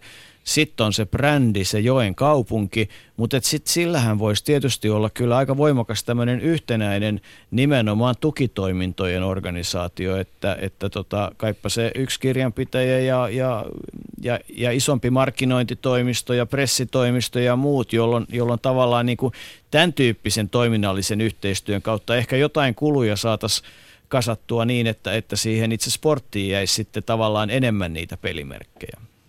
Juuri niin, ja sitten mitä minä itse niin kuin urheilumiehenä ja urhe- että kaikki käy, niin se, että tavallaan kun siitä ei olisikaan enää niin kuin, että me on Jokipoikien kannattaja, me on Kataja ja Joskan tai liiga, liiga, Riennon kannattaja, että, että me käy niissä peleissä. Mutta meillä olisikin sama joukko, että tavallaan saataisiin niitä katsojia niin kuin sillä tavalla, että kävisi vielä enemmän kaikissa peleissä. Ne seuraisi useampia. Ja tämä, koska se on aina rajallinen, että ne ihmiset, jotka on innostuneita urheilusta, ei, ei, ei niitä niin kuin rajattomasti ole. Ja se, tämän kokoisessa kaupungissa niitä on määrästi määrä, mutta että ne saataisiin käymään niin kuin useammassa urheilukilpailussa. Ja sillä tavalla se, se on myös se niin kuin, vähän tässä toinen juoni myöskin. Ja tietenkin, mitä sanoit Jouko, että, että tämmöisiä niin kuin yhdistettyjä toimintoja ja tehtäviä ja se, että niitä kuluja saataisiin varmasti pienennetty sielläkin kohtaa. Näetkö sä, näet sä Jukka, että, että ja millä aikataululla Kataja voisi olla ihan aidosti ammattilaiskoripalloseura? Onko sulla minkäännäköistä visiota tulevaisuudesta? No ei, ei sillä tavalla, että me voisin tästä, eikä me ole te, niin kuin visioitu sitä sillä tavalla, että voitaisiin suoralta kädeltä sanoa tässä, että me, me ollaan, mutta jos katsoo taaksepäin ja siitä miettii eteenpäin, niin voisin kuvitella, että kyllä se vaatii vähintäänkin kymmenen viisitoista vuotta tästä eteenpäin, että olisi täydellisesti ammattilaisena. Mutta siihen, siihen suuntaan me ollaan menossa urheilussa joka puolessa. Silloin kun Kallen kanssa käytiin pelaamassa Lyseolla korista, niin ei, ei ne vuorot mitään maksanut. Että ne oli niin kuin, hämäläisen mapi tuli sinne ja piti se omalla ajalla niitä. Ja kaikki oli niin kuin, se tehtiin talkoilla ja ää, yhteiskunta maksoi vuorot ja itse asiassa rahaa meni niin kuin huomattavasti vähemmän. Ja nyt tämä koko ajan menee, että kaikki osapuolet on kourakupilla. Että jokaisen pitää saada joku euro aina joka suuntaan. Ja se tästä tekee niin kuin vaativamman nyt, että, että miten, miten pitkälle tässä mennään ja että miten ammattilaiseksi tässä mennään. Että milloin jääkö tämä talkootyö kokonaan jotain pois? Niin, niin se, se on varmaan aika rasittavaa, että tavallaan se kuitenkin aika lailla perustuu vielä määrätyt toiminnot tämmöiseen talkoohenkeen. Uskoisin, että sinäkin teet kuitenkin aika paljon sillä talkoolla sitä työtä takana. Ja sitten pelaajat ja valmentajat, niin kuin tuossa jo puhuttiin Seinäjoen osalta, niin kyllä he pitkälle katsoo omaa uransa ja omaa palkkapussia ja, ja niitä tuloja. Ja siihen on syntynyt semmoinen tavallaan aika vaarallinenkin ristiriita, jossa, jossa joukkueiden omistajat ja puuhamiehet joutuu sitten hoitamaan sen rahan siihen pöytään tavalla tai toisella, koska se pelaajat ja valmentajat joka tapauksessa ottaa sen omansa ja varmaan tunnistat tämän, tämän kysymyksen. Joo, ja sitähän tämä on ollut tietysti niin kuin jo pitkä aikaa, että valitettavasti me jokainen tiedetään, että näitä on ympäri Suomea eri lajeissa ollut. On ollut ihmisiä, jotka on pistänyt omia rahoja sitten lopulta siihen, että kun se ei ole niin kuin pyörinyt se juttu, että, että sitä ei ole saatu menemään sillä tavalla, että se raha saadaan muualta. Sitten siinä jotain on ollut tämä rattaudesta laji yksin, yksinäisenä tekijänä siinä, niin se on saattanut, sinne on laitettu miljoonia sinne omia rahoja. Ja se tässä nyt ei kuitenkaan saisi olla tarkoitus, että, että se rakas laji maksaa niin kuin aivan järkyttävän paljon. Että kyllähän tässä tietysti rahaa menee, mutta toivottavasti siitä niin kuin jotain tuleekin. Ja sillä tavalla minusta tämä taloudenpito on se tärkein juttu, että kuitenkin tehtiin sitä ammattimaisesti tai sitten näin ammattimaisesti, niin pidetään kiinni, että tehdään ensin se tulobudjetti ja sen mukaan menobudjetti. Ja sillä pelataan, ja kyllä me tehdään neljä viisi kertaa vuodessa vähintäänkin, niin pidetään yhdessä, katsotaan miten rahat riittää, ja niin kuin Minin Jarkko sanoo aina, että, että hei, haalarit päälle ja ei kun maantielle ja keräämään rahaa. Meitä puuttuu tästä kymmenen tuhatta, että se ei saa keväällä puuttua. Se pitää kerätä silloin just ja nyt. Ja se, se, se tässä on niin kuin se tärkein ja tarkin asia, että siitä pitää pitää huolta. Niin, siinä kai se oikeastaan se viisaus on, että niillä mitä on, niin niillä saa tehdä mitä tahansa, että, että kun se nyt on suurin piirtein laillista, mutta tota, että, että sillä mitä, mitä ei ole, niin sitä ei kannattaisi kauheasti kuluttaa. Ja kyllä linnut kertoo, että Joensuussa ollaan inhottavan tarkkoja siitä, että, että olemattomia ei käytetä ja, ja vielä inhottavamman tarkkoja siitä, että myös viranomaiset saa omansa, että, tota, että se kai on se linja. Mutta nyt mä päästän sut valmistelemaan näitä teidän tulevia pelejä, sitä ollaan matkalla tonne Pohjanmaan suuntaan ja, ja tota, Kalle haluaa vielä sanoa jonkun viisauden. Ei mitään kuin terveisiä Joensuun, yrittäkää nyt vihdoin voittaa se mestaruus. Kiitos Kalle ja kiitos Jouko ja tuota, kyllä sitä kohti tässä vakaasti mennään ja katsotaan mitä kevät tuo tullessa. Niin ja se on tietysti hieno asia, että, että, että joka tapauksessa tulevillekin kausille on selvät suunnitelmat, että, että tämä, tämä ei olekaan tämmöinen projekti, vaan tämä onkin prosessi, joka, jolle tämä vuosi on joka tapauksessa kai tällä hetkellä plusmerkkinen, että, että, tota, juuri näin. Että sellaista. Mutta jätetäänpäs toimimaan ja keräämään niitä viimeisiä markkoja, että pääsette Kauhajoen suuntaan ja ne pääsee tänne. Että kaikkea hyvää siihen suuntaan. Toivottavasti tavataan kiitoksia finaalien merkeissä. Juuri näin. Hyvä, moi. Yle Puheen urheiluiltaa.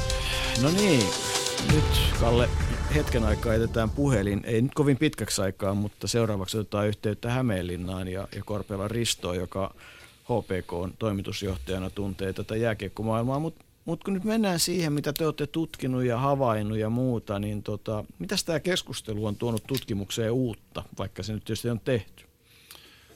No ehkä niinkään paljon uutta, kun, kun sitä tavallaan vahvistaa sitä, mitä, mitä me niin kuin nähdään niistä. Että, että tässä Jukan, Jukan tota, kommentissa tuli erittäin, erittäin niin kuin hyvin näkyviin siis tämä, että, että se tulopuolen huolehtiminen on se A ja O. Ja sitten kun katsotaan, niin valitettavasti siinä arjen tekemisessä siinä joukkueella, niin tämä tulopuolen huolehtiminen joskus varmaan ihan tilanteesta johtuen muuttuu lähes mahdottomaksi, että, että kun meillä ei ole niitä, tai joukkueella ei ole niitä varmoja tulolähteitä, ei ole sitä T V-sopimusta, joka olisi pantu vaikka kahdeksi vuodeksi, josta me tiedetään se, se tulo, mitä sieltä tulee. Sponsorit on hankittava jatkuvasti uudestaan. Pääsylipputulot me nyt suurin piirtein tiedetään, se on siinä kaksikymmentä–kolmekymmentä prosentin haarukassa. Ja tämä merkkaa sitä, että kun sitä arjen tilanteet muuttuu nopeasti, niin siinä useasti tapahtuu juuri sillä lailla, että joudutaan tavallaan jatkuvasti improvisoimaan, vähän kuin eletään kuin kädestä suuhun. Ja, ja, ja useasti siinä sitten tapahtuu semmoista, että joudutaan tämmöiseen erittäin ikävään tai hankalaan tilanteeseen, että joudutaan niin kuin tavallaan menestys lunastamaan velalla. Ollaan hyvin lähellä siitä, että päästäänkö esimerkiksi playoffeihin. Ja me voidaan laskea, että jos päästään playoffeihin, playoffit tuottaa määrätyn tulon. Mutta päästäkseen playoffeihin joudutaan ehkä ostamaan yksi tai kaksi erittäin kallista pelaajaa. Ja tämmöiset on näitä riskitilanteita, mitkä tuntuvat toistuvan. Ja siinä vaiheessa joukkue ottaa esimerkiksi lainaa niin, että pääsee sinne playoffeihin. Siellä saadaan hyvä tulos, voidaan jopa voittaa mestaruus. Ja siitä syntyy sitten tämmöinen seuraava kierre, että ajatellaan, että nyt kun me voitettiin mestaruus, seuraavana vuonna meillä on, tulee sponsoreita ikkunoista ja ovista. Ja valitettavasti nämä meidän tutkimus osoitti, että menestyksen ja seuraavan tulomuodostuksen välinen korrelaatio on aika heikko. Toisin sanoen ei ole mitään erityistä taetta siitä, että tämän vuoden mestaruus tuottaisi kassan täyteen seuraavana vuonna. Vaan lähdetään käytännössä katsoen aina nollasta liikkeelle ja etsitään taas ne sponsorit, mietitään mikä on se malli ja näin se on erittäin kuluttavaa juuri näille joukkueen puuhamiehille ja, ja siellä taustalla oleville. Ja tämä, tämä tavallaan mitä tässä on kuultu, niin aika lailla vahvistaa sitä, että se loppu, lopultakin aika paljon on näiden ihmisten sydämestä ja innosta ja, ja kiinni.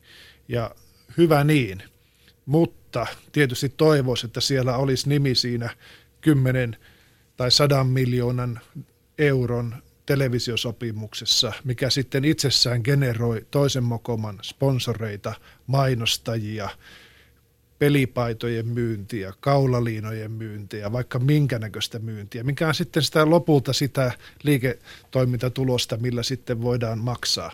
Ja tämähän meiltä nyt aika pitkälle puuttuu jääkiekossa sitä on, mutta, mutta muualla ei nyt vielä siinä määrin kuin toivoisi. Onko meitä seurattu? On joo. Täällä Shoutboxissa osoitteessa yle piste fi kautta puheen, otetaan täältä vaikka tuosta Jiltä kysymys tuosta varainhankinnasta ja muutenkin, että tulisiko talkot ja varainhankinta yleensäkin olla urheiluseuralla verovapaata ja keinot siihen vapaammin valittavissa? No tämä on nyt tämmöinen hankala kysymys, että, että mikä on sitten sen talkoon ja, ja tuota, ammattimaisen tai ammattilaisrahanhankinnan välinen suhde. Meillä on semmoisia huonoja esimerkkejä siinä, sillä tavalla, että esimerkiksi joukkueet, nämä ykkösjoukkueet, jotka pelaa nämä, näissä sarjoissa, ajautuu talousvaikeuksiin. Ja sitten seura tavallaan, seuran teettää talkootyönä niin, että esimerkiksi juniorijoukkueiden vanhem, vanhemmat tavalla tai toisella sitten tekevät sitä rahaa sinne, jota sitten nämä edustusjoukkue käyttää. Ja nämä on tämmöisiä vähän hankalia kysymyksiä sitten, että missä, mihinkä se vanhempien raha oikeasti pitäisi päätyä. Mm. Ja toisaalta tämä talkootyön muoto vie sitä urheilua takaisinpäin sinne amatööriurheiluun. Ja mm. nyt nämä joukkueet, niin kuin tässä on kuultu, ne haluaa kulkea kovaa vauhtia sinne ammattilaisuuden suuntaan. Ja, ja tämä on vaikea yhtälö. Vai onko, Kalle, niin vaikea yhtälö, että pitäisikö siinä niin kuin ymmärtää se selkeä ero, että nämä oikeasti on niin vahvasti siis, siis äh, tulilangoin, äh, tiiliseinin ja, ja suurin piirtein konekivääreen rajattu ne liiketoimintayksiköt, jossa toinen puoli on se talkootyöllä toimiva junioriorganisaatio ja sitten on se ammattimaisesti toimiva edustusjoukkue ja ammattiurheilu, että et niinku näitä ei missään tilanteessa saisi, ja niiden, ne pitäisi niinku oikeasti niiden kassavirtoja, vaikka se on tietysti jossain tilanteessa äm, luonnollista, että kun toisella puolella on kaikki jäsenmaksut ja muut tullut, niin sieltä lainataan, mutta kun se laina tahtoo olla, että et, et niinku pitäisi pitäis oikeastaan tehdä niin, että, että tämmöiset organisaatiot, niin ne kai pitäisi olla niin tiukasti omiaan, että edes se rahan lainaaminen ei ole mahdollista. Et silloin voitaisiin ehkä keskustella siitä ä, mahdollisista verohyödyistä sinne talkootyöpuolelle. Että et tämä voisi olla se, niin kuin, mutta mut silloin siinä ei saisi olla minkäänlaista oikeastaan tämmöistä taloudellista yhteistyötä. Ei, ja, ja jos, jos tämmöistä yhteistyötä on, niin minä näkisin sen ennen kaikkea niin, että siellä talkoilla tehdään siellä junioripuolella työtä, kasvatetaan uusia pelaajia niin, ja sinne pitäisi sitten tätä senioriteettia ja kaikkia muuta sitten ihmisiä, jotka haluaa vielä, vielä sanotaanko eläkepäivillä mennä ja antaa oman osaamisensa junioreille. Tämmöistä pitäisi tukea ja tässä pitäisi olla paljon jopa verohelpotuksia, mutta olet ihan oikeassa, että sitten tämä mitä pelataan rahasta, niin sitten sitä pelataan rahasta ja sinne en kyllä mielellään lähtisi enää tätä talkoon työtä. Niin, se vaan niin kuin helposti aikaan saa tilanteen inhimillisen probleeman, joka Juuri. tulee olemattomasta kassavirrasta, koska se nyt on kuitenkin se yksi iso ongelma, että kun sitä kassavirtaa ei ole ja, ja, tota, ja siinä sitä sitten oltiin, mutta otetaan nyt keskusteluun Risto Korpela ja, ja Hämeenlinna ja tota, ää, ja Ja tietysti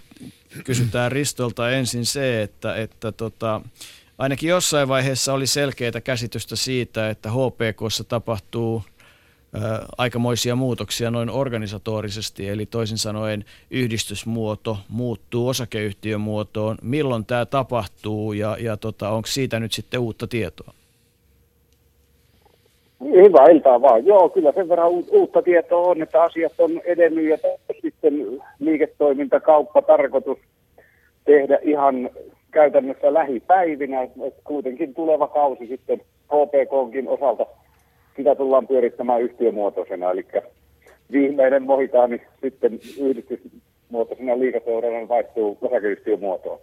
No mitä sitten käytännössä tarkoittaa, jos ajatellaan nyt sitten, en tiedä, ootko yhtään kuunnellut meitä kaiken kiireen keskellä, mutta jos ajatellaan nyt sitä H P K-liiketoimintamallia, niin tar- tarjoaako tämä nyt teille ää, muita hyötyjä kuin se, että toivottavasti osakepääomaa saadaan, jolla pystytään sitten tekemään järkeviä investointeja? No se tässä lähinnä se meidän tahtotila ja tavoite on ollutkin, että meillä on ollut yhdistyksenä taloudellisia vaikeuksia ja me halutaan nyt vaan varmistaa ja vahvistaa, vahvistaa taloudellista tilaa ja varmistaa se, että Hämeenlinnassa pelataan liigakiekkoa vielä useina tulevinakin vuosina järkevällä tietysti liiketoiminnalla. tästä eteenpäin. Sinällään tämä ei meidän niin kuin arkista toimintaa juurikaan muuta miksikään. Me ollaan ihan samalla tavalla toimittu tässä kuin kaksituhattaluvun alussa yhtiöityneet muut liigaseurat. Et, et siinä mielessä niin kuin noin toiminnallisesti ei tapahdu käytännössä juuri minkäännäköisiä muutoksia. No miten, kun olet nyt ytimessä seurannut sitä oikeasti kai käytännössä ainoata ammattilaissarjaa, se raja nyt on tietysti semmoinen, mutta puhutaan nyt niin, että jääkiekko on se selkeästi ammattilaissarja Suomessa, jääkiekon äs äm-liiga, niin tota, mitä parinkymmenen vuoden aikana on tapahtunut? Miten haluaisit kuvata niitä, niitä vuosia noin niin kuin seuratoimijan, toimitusjohtajan ja jääkiekko-osaajan sanoin?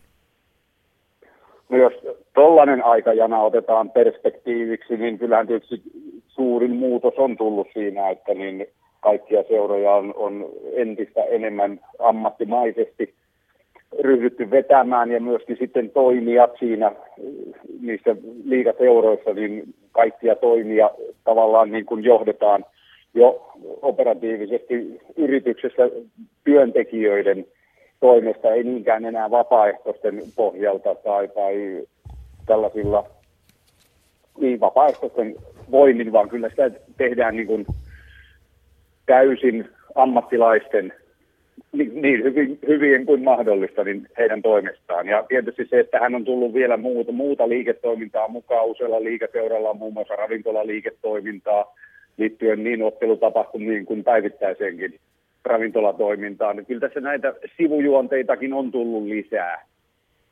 Niin te olette aika merkittävä radi- ravintola noin ka- paikkojen osalta, mutta te olette myös aika merkittävä työllistäjä. No täytyy sekin tietysti myöntää, että kohtuullisen kokoisesta pee koo-sektoriyrityksestä on kyse, kun me noin viisikymmentä ihmistä työllistetään tässä, jotka elantonsa saa sitten hoo pee koon palkkalistoilla, niin tästäkin on tietysti, että kyllä tässä semmoista yhteiskunnallistakin asiaa on.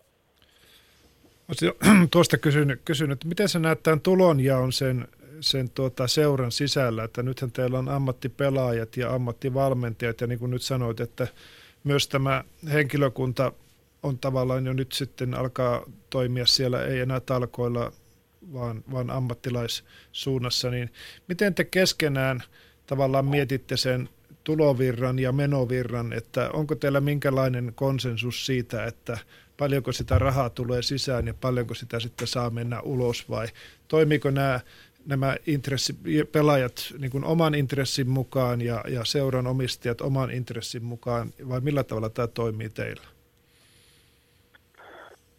No siis niin hyvin kuin budjetoida voidaan, niin tulopuoli budjetoidaan ja se sitten jaetaan sen mukaan, että ne ihmiset, jotka niin kuin siellä operatiivisella puolella ei pelaajina tekee työtään, niin sehän on aika, sie, siellä vallitsee kyllä niin sanotusti konsensus, että tiedetään suurin piirtein ravintolatyöntekijöiden palkkatasot ja, ja muidenkin toimijoiden. Tietysti pelaajapuolella sitten se on se kustannusrakenne ja yksittäisten pelaajien palkat, ne vaihtelee hyvinkin paljon siis jo pelkästään yksittäisen pelaajan oman urakehityksen kannalta, että silloin juniorina ne palkat luonnollisesti on pienempiä ja sitten kun merittejä tulee, niin palkat kasvaa ja sitä mukaan sitten esimerkiksi hoo pee koo on sellainen seura, kun tulee henkilökohtaista hyvää menestystä, niin sitten suurimmat seurat ja, ja kansainväliset sarjat rupeaa kutsumaan. Et, mutta joka tapauksessa kyllä tämä hyvin selkeä sinällään kuviona on. Toki halutaan sitä, että se kaikkein tärkeintä meillä on se urheilullinen menestys, sitä haetaan, urheilu on keskiössä, mutta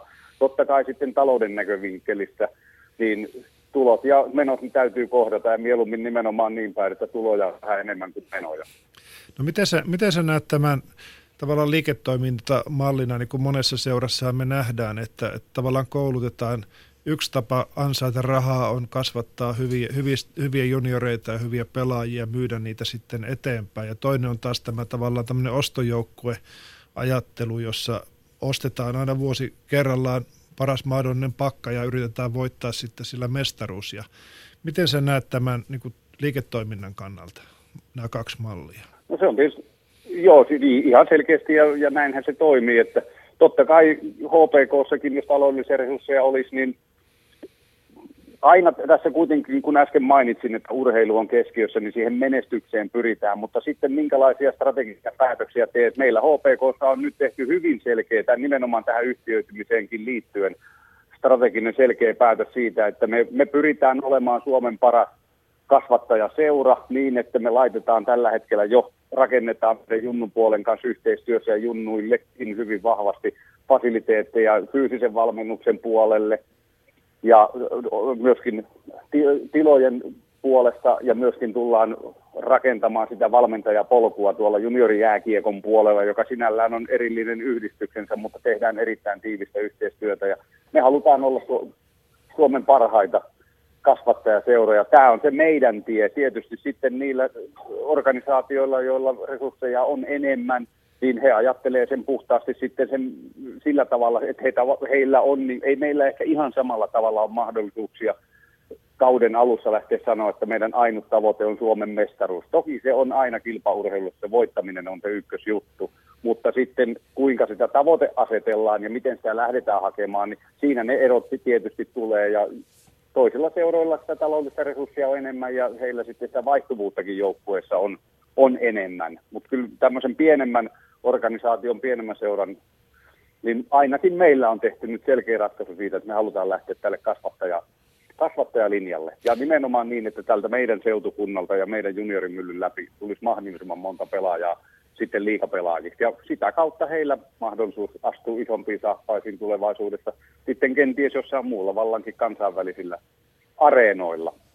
Kuinka, kuinka paljon sä katsot, että te tarvisitte lisää resursseja, jos te lähtisitte ihan puhtaasti tavoittelemaan vain ja ainoastaan S M-liigan voittoa? No se on veteen piirretty viiva, sitä on hyvin vaikea sanoa. Tiedetään kuitenkin liigaseurojen pelaajapudjetit, niin ne lähtee sieltä puolesta toista miljoonasta ja lienee Suomessa se raja jossain neljän miljoonan paikkeilla, johon se sitten menee. Mutta toisinpäin ajatellen onneksi on kilpaurheilusta kyse ja urheilussa, kun rahaa ei pelkästään ratkaise. Kyllä tässä jos kaksituhattalukua katsotaan, niin aika monta kertaa onneksi mestaruus on mennyt sellaisille seuroille, joilla ei ole se kaikkein suurin pelaajapudjetti. Ja siihen mekin sitten taas luotetaan se meidän menestysmahdollisuus, että vaikkei me saada kaikkein kalleimpia pelaajia hankittua, niin meillä voi silti olla Suomen paras joukkue jonain päivänä. Niin ja joskushan teillä on käynyt vähän niinkin, että kun kaikki niin sanotusti parhaat pelaajat on lähtenyt ja myyty, niin sitten sen jälkeen peli rullaa, että urheilu on joskus ihmeellistä. No Oulussa juhlitaan ja, ja Kärpille varmaan lähetät sieltäkin onnitteluja ja kaikille niille, jotka sen eteen on tehnyt työtä, joihin tietysti kaikki liigaseurat kuuluu, koska, koska tota, yhdettä hommaa teette, mutta, mutta tota, otas kiinni seitsemän ottelun finaalisarjasta kaikki yhden maalin erolla. Mitä tämä nyt oikein tarkoitti? Tämä tarkoittaa mun mielestä sitä, että ensinnäkin kun ne oli vielä noin pelillisesti, tasollisesti tosi korkeatasoisia otteluita, niin Suomessa on, on erittäin paljon erittäin hyviä pelaajia, hyviä joukkueita ja, ja ne marginaalit on todella pienet. Et, Vanha sanonta, tolppa sinne, tolppa tänne, voi ratkaista sitten kaiken. Ja niin kuin nyt periaatteessa tapahtuikin sitten vielä, no, että tämmöinen nuori pelaaja tuommoisen hienon kunnian sai sitten ratkaista Suomen mestaruuden, niin onhan se upea juttu. Todella hieno ottelusarja, voisi sanoa kylläkin, että jälleen kerran. Niin, no sitten seuraava asia on M M-kilpailut ja, ja tota... Kyllähän täällä lukee maalivahtiosastolla, että Juuse Saros ja H P K, ja täällä on sitten tämmöisiä seuroja kuin Torpedoa ja Dallasia ja Färjestadia ja Jokeria ja, ja ties mitä, että onko toi iso asia teidän brändille? On ilman muuta, on ilman muuta. Totta kai se kaikkein hienoin ja isoin juttu on Juuselle itselleen. Hän on urheilijana mitä hienoin tyyppi, mitä tässä on saanut monien vuosien aikana seurata näiden nuorten pelaajien kasvua. Ja, mutta tietysti seuranakin, totta kai me saadaan olla ylpeitä siitä, että Juuse on meidän juniorimyllyn läpi käynyt ja ne maalivahtivalmentajat ja ne joukkueet ja pelivalmentajat, jotka hänellä on ollut, niin kaikki, kaikkihan siitä saa ylpeitä olla, mutta eniten sanoisin kuitenkin niin, että ylpeä saa olla Juuse itse omista taidoistaan ja omasta tinkimättömästä tavasta viedä sitä urheilijauraansa eteenpäin. Ja myöskin hänellä on kaikki muukin asia muut asiat, koulu, kouluasiat meni hienosti ja näin, niin täytyy kyllä hattua nostaa noin hienolle urheilijalle. Ai jäi, tuo professori Michelsen tuossa vieressä hymyilee, ja kun sanottiin, että kouluasiat menee hienosti, me käytiin hyvä keskustelu siitä, että, että kyllä tämä niin kuin... Tämä, tämä suomalainenkin ammattilaisuus vaatisi sitä, että se koulukin on mukana, mutta Kallella on vielä yksi kysymys sinulle. Niin, ihan palaan nyt tähän vielä tähän, tähän, tähän liiga, liigafinaaleihin, ja kun sä noin katsot tämmöisenä joukkuepamona sitä, niin onko se täydellinen unelma, että semifinaalit ja finaali pelataan seitsemään peliin? Onko se noin talouden näkö- no, mä... näkökulmasta, niin onko se, se optimaalinen odotusarvo, että jos saadaan, saadaan näin monta peliä? No siis, jos, jos nyt vaan katsotaan sen pelkän talousluupin läpitse, niin näinhän se tietenkin on. Mitä enemmän pelejä, niin sitä enemmän kassavirtaa, mutta kysytään sitä keneltä tahansa jääkiekkojohtajalta tai keneltä tahansa päävalmentajalta, niin kaikki haluaisi voittaa neljä nolla suoraan. Kaikki ottelusarjat. Et kun se voittaminen on kuitenkin se ykkösjuttu, mutta kentällä on kaksi joukkuetta ja molemmat sitä haluaa, niin se, että silloin kun ne joukkueet on tasaiset ja, ja marginaalit on pienet, niin sitten usein mennään seitsemään otteluun. Että mutta varmaan, varmaan seurasit... Hyvin yksinkertainen selitys. Niin, mutta varmaan seurasit sosiaalista mediaakin, että kyllä nämä kyynikot ainakin sanovat, että kun näytettiin, että juuri ennen fina- finaaleita aika paljon levisi huhua, että kausi meni noin yleisömäärien suhteen suht kohta alakanttiin ja, ja taloudessakin oli puutteita, niin kyllä tämä monet oli siellä kirjoitti, että nyt tuli kyllä lottavoitto, kun tuli näin monta peliä sinne finaaleihin. Että tämä on tämmöistä joukoluvasta saada vähän kyynisiä, niin me olemme tässä loppuvaiheessa ainakin vähän kyynisiä. Ei me olla kuin vähän kyynisiä. Ei, siis, se, se, siis semmoinen ajatus... Kyyn, kyynisyyttä, kyynisyyttäkin saa olla, mutta toisaalta aivan huikeat finaalit ja se, että se ratkeaa se pelissä, niin onhan se urheilujuhlaa. Mä haluan koko ajan kuitenkin painottaa sitä urheilua ja, ja menestymistä ja sitten hienoja sankaritarinoita. Totta kai siihen kuuluu sitten draamaa ja pettymyksiäkin. Se aina sitten sattuu toiselle osapuolelle, on kyse sitten joukkueesta tai yksilöurheilusta. Niin on se karmeita, kun seitsemän matsia pelaa ja jää maalin päähän ja, ja se ei ole mitään ja se on maailmanloppu ja toinen sitten paistattelee monta päivää ja pitää hauskaa. Että kyllähän se aika raaka juttu on, mutta sitä kai se sitten pitää olla, että jos jotain muuta olisi, niin ei sitä hyvä seuraisi. Kohta lähdetään muuten Kokkolan suuntaan ja otetaan, otetaan tota uusi laji, otetaan lentopallo ja hyviä tarinoita Kokkolan suunnasta, mutta kerro nyt ihan loppuun joku semmoinen vielä kuulematon inside-tieto H P K:n ensi kaudesta. Kun tässä nyt Yle Puheella ollaan ja tässä kuitenkin jo kuusikymmentä ottelua tuli kauden aikana seurattua. Niin, just. No ei tässä nyt mitään, toi, toi tietysti meidän osalta toi yhtiöitymisasia on yksi semmoinen iso juttu, sitten joukkueen rakentaminen on täydessä, täydessä vauhdissa. Se ei ole mikään salaisuus eikä semmoinen erikoisjuttu, mutta se mitä tuossa alussa puhuttiin tässä näistä ammattilaisista eri osa-alueilla, niin pakko sen verran ottaa kiinni omiin puheisiin, niin täytyy muistaa meidän osalta kuitenkin kiittää vielä erittäin laajaa talkoa väkeekin, joka on ollut vuodesta toiseen mukana ja on lupautunut ja joutunut mukaan myöskin tässä vaiheessa, vaikka me yhtiöidytään. Eli kun tuolla ottelumyynnissä, järjestyksen valvonnassa, lipun myynnissä, niin siellä on edelleenkin myöskin erittäin iso määrä ää, tota, pyytettömiä vapaaehtoistyötä. Siitä täytyy kyllä nostaa sitten taas seutukunnalle ja täällä jääkiekkoa harrastaville ja siinä mukana oleville hattua. Niin, kyllähän se on tärkeä osa ehdottomasti. Ja tota, mutta Risto, ei muuta kuin, kun et kertonut sitä ykkösketä ykkössentteriä, niin älä sitten kerro. Että meet tekemään hyviä sopimuksia. Näin me yritetään. Kiitoksia. Kiitos. Kiitos. Yle Puheen urheiluilta. Jaaha, Jere siirtyy ottamaan yhteyksiä kohti Kokkolaa ja saadaan Kokkolan tiikerit. Että tota, me ollaan jalkapallosta kuultu tarinaa, se tuli Pohjanmaalta, sitten Itä-Suomesta ja sitten kes- keskeltä Etelä-Hämeittä, niin kuullaan tota jääkiekkotarinaa ja nyt otetaan lentopallon mukaan kuvaan. Tota, ää, aikamoisia tarinoita myös jossain Kokkolassa, että jäähallit täyttyy ja puhutaan Euroliigasta ja, ja lähdetään hakemaan sitä, että et, rohkeutta on. Niin, tämä, tämä, on, tämä on tietysti hienoa, hienoa että joukkueet menestyy ja, ja sitten aina tulee se seuraava, seuraava askel. Ja, ja tässä me, meidän tutkimuksemme sitten katsottiin tietysti hyvin monelta, monelta näkökulmalta ja mietittiin myös tämmöisiä vaihtoehtoja, että missä se ammattilaisuus sitten olisi, missä se sijaitsee se ammattilaisuus. Ja kyllä me aika aika selkeästi havaittiin se, että, että me saadaan riittävän suuri, suuri katsojamäärä, riittävän suuret markkinat, niin kuin riittävästi näkyvyyttä ja ennen kaikkea saadaan niin kuin kilpailullista tasoa lisää. Niin kyllä selvästi ollaan siirtymässä laji, laji kuin laji. Me kuultiin tuolta Joensuun suunnasta ja nyt varmaan kuullaan Kokkolasta ja me kuullaan muualtakin, niin että se kansalliset rajat eivät enää välttämättä tarjoa sitä kasvun mahdollisuutta niin kuin ihan täysmittaiselle ammattilaiselle. Jääkiekko on poikkeus, koska se on Suomessa tämmöinen kansallislaji ja sillä on, sillä on oma paikkansa. Mutta puhutaan näistä muista lajeista, jotka on erittäin suosittuja maailmalla. Niitä harrastetaan paljon. Ja nyt me nähdään, että varmaan tapahtuu näissä, näiden sarjojen sisällä jo tämmöistä eriytymistä. Eli meille tulee muutama joukkue, sanotaan, jos sarjassa on, on niin sanotaan kolme tai neljä tai viisikin joukkuetta, jotka pelaavat yhtä aikaa, niin kuin jo tällä hetkellä tapahtuu, ne pelaa yhtä aikaa eurooppalaisia sarjoja, jotka ovat ihan ammattilaissarjoja, ja sen jälkeen ne pelaa myös tätä kansallista sarjaa. Ja, ja tätä tapahtuu, meillä oli verrokkimaana tässä Espanja ja meillä oli Italia, ja sielläkin nähtiin, että parhaiten taloudellisesti menestyvät joukkueet niin panostaa ennen kaikkea näihin euro, eurooppalaisiin sarjoihin, on ne sitten Champions Leaguea tai, tai vastaavaa Euroliigaa koripallossa. Ja tämä tuottaa sitten vasta semmoisen ympäristön, missä oikeasti näissä lajeissa voidaan pelata ja toimia täysin ammattilaisina. Janne Heikkilä, onnittelut Kokkolan tiikereille. Kuulitko, mitä Kalle sanoi ja, ja tota, saatko siitä kiinni?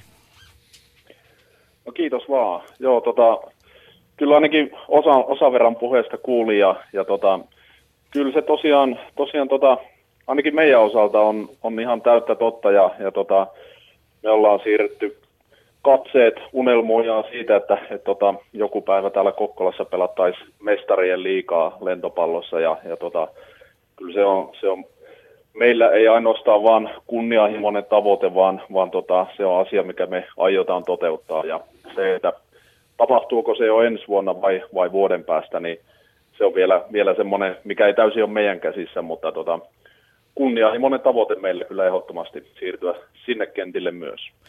Onko teillä olemassa jo liiketoimintamalli sille, että, että Kokkolan tiikerit olisi Euroliiga-joukkueen lentopallossa ja siihen, mitä se sitten tarkoittaisi?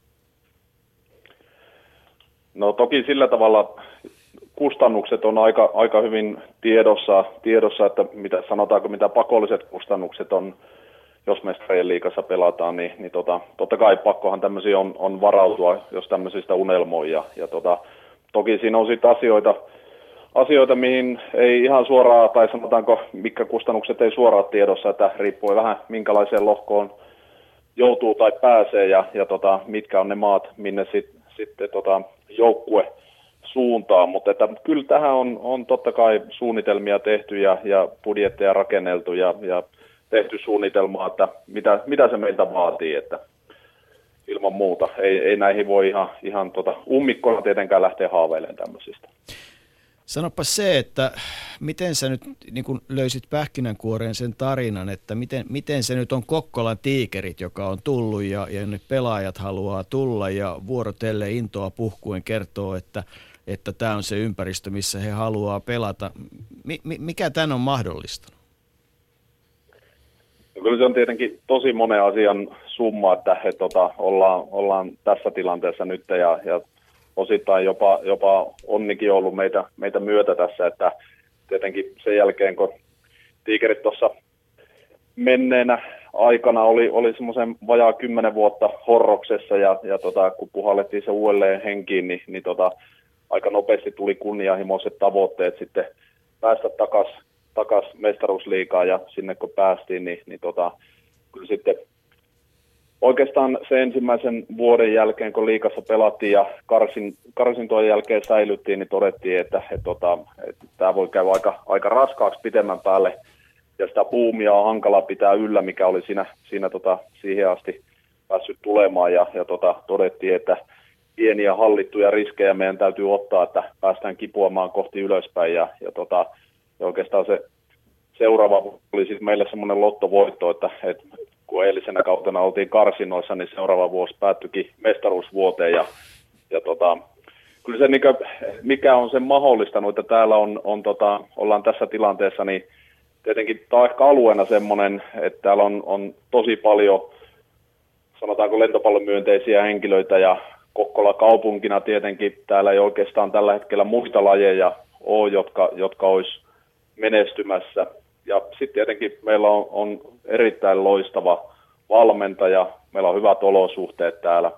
Näistä on niin kuin, tavallaan monen, monesta asiasta on kertynyt semmoinen, semmoinen tavallaan, voisi puhua, että, että on semmoinen niin kuin iso perhe, minne, minne sit pelaajat haluaa tulla. Ja, ja tota, tietenkin meillä on ollut semmoisia periaatteita, että ne mitä me luvataan, niin niistä me pidetään kiinni kynsiin ja hampain. Ja, ja tota, kyllä täytyy sanoa näin jälkikäteen, että pelaajathan arvostaa sitä todella paljon, että, että ympäri maailmaa isoissakin seuroissa tulee vastaan niitä, että pelaajat ei ole saanut palkkoja tai jo, jostain sopimusasioista ei ole pidetty kiinni, niin se on ollut meillä semmoinen kunnia-asia, että se mitä luvataan, niin pidetään kiinni ja, ja tota, sen takia oikeastaan ollaankin, ollaan tässä tilanteessa. Ja toki täällä on, on tällä hetkellä, voisi korostaa montaakin asiaa, että tietenkin mahtava boom ja mahtavat fanit, Suomen parhaat fanit täällä ja, ja, tota, ja taas toinen iso asia, niin meillä on loistava iso talkooporukka, jotka tekee, tekee jatkuvasti tosi paljon töitä sen eteen, että, että ylipäätänsä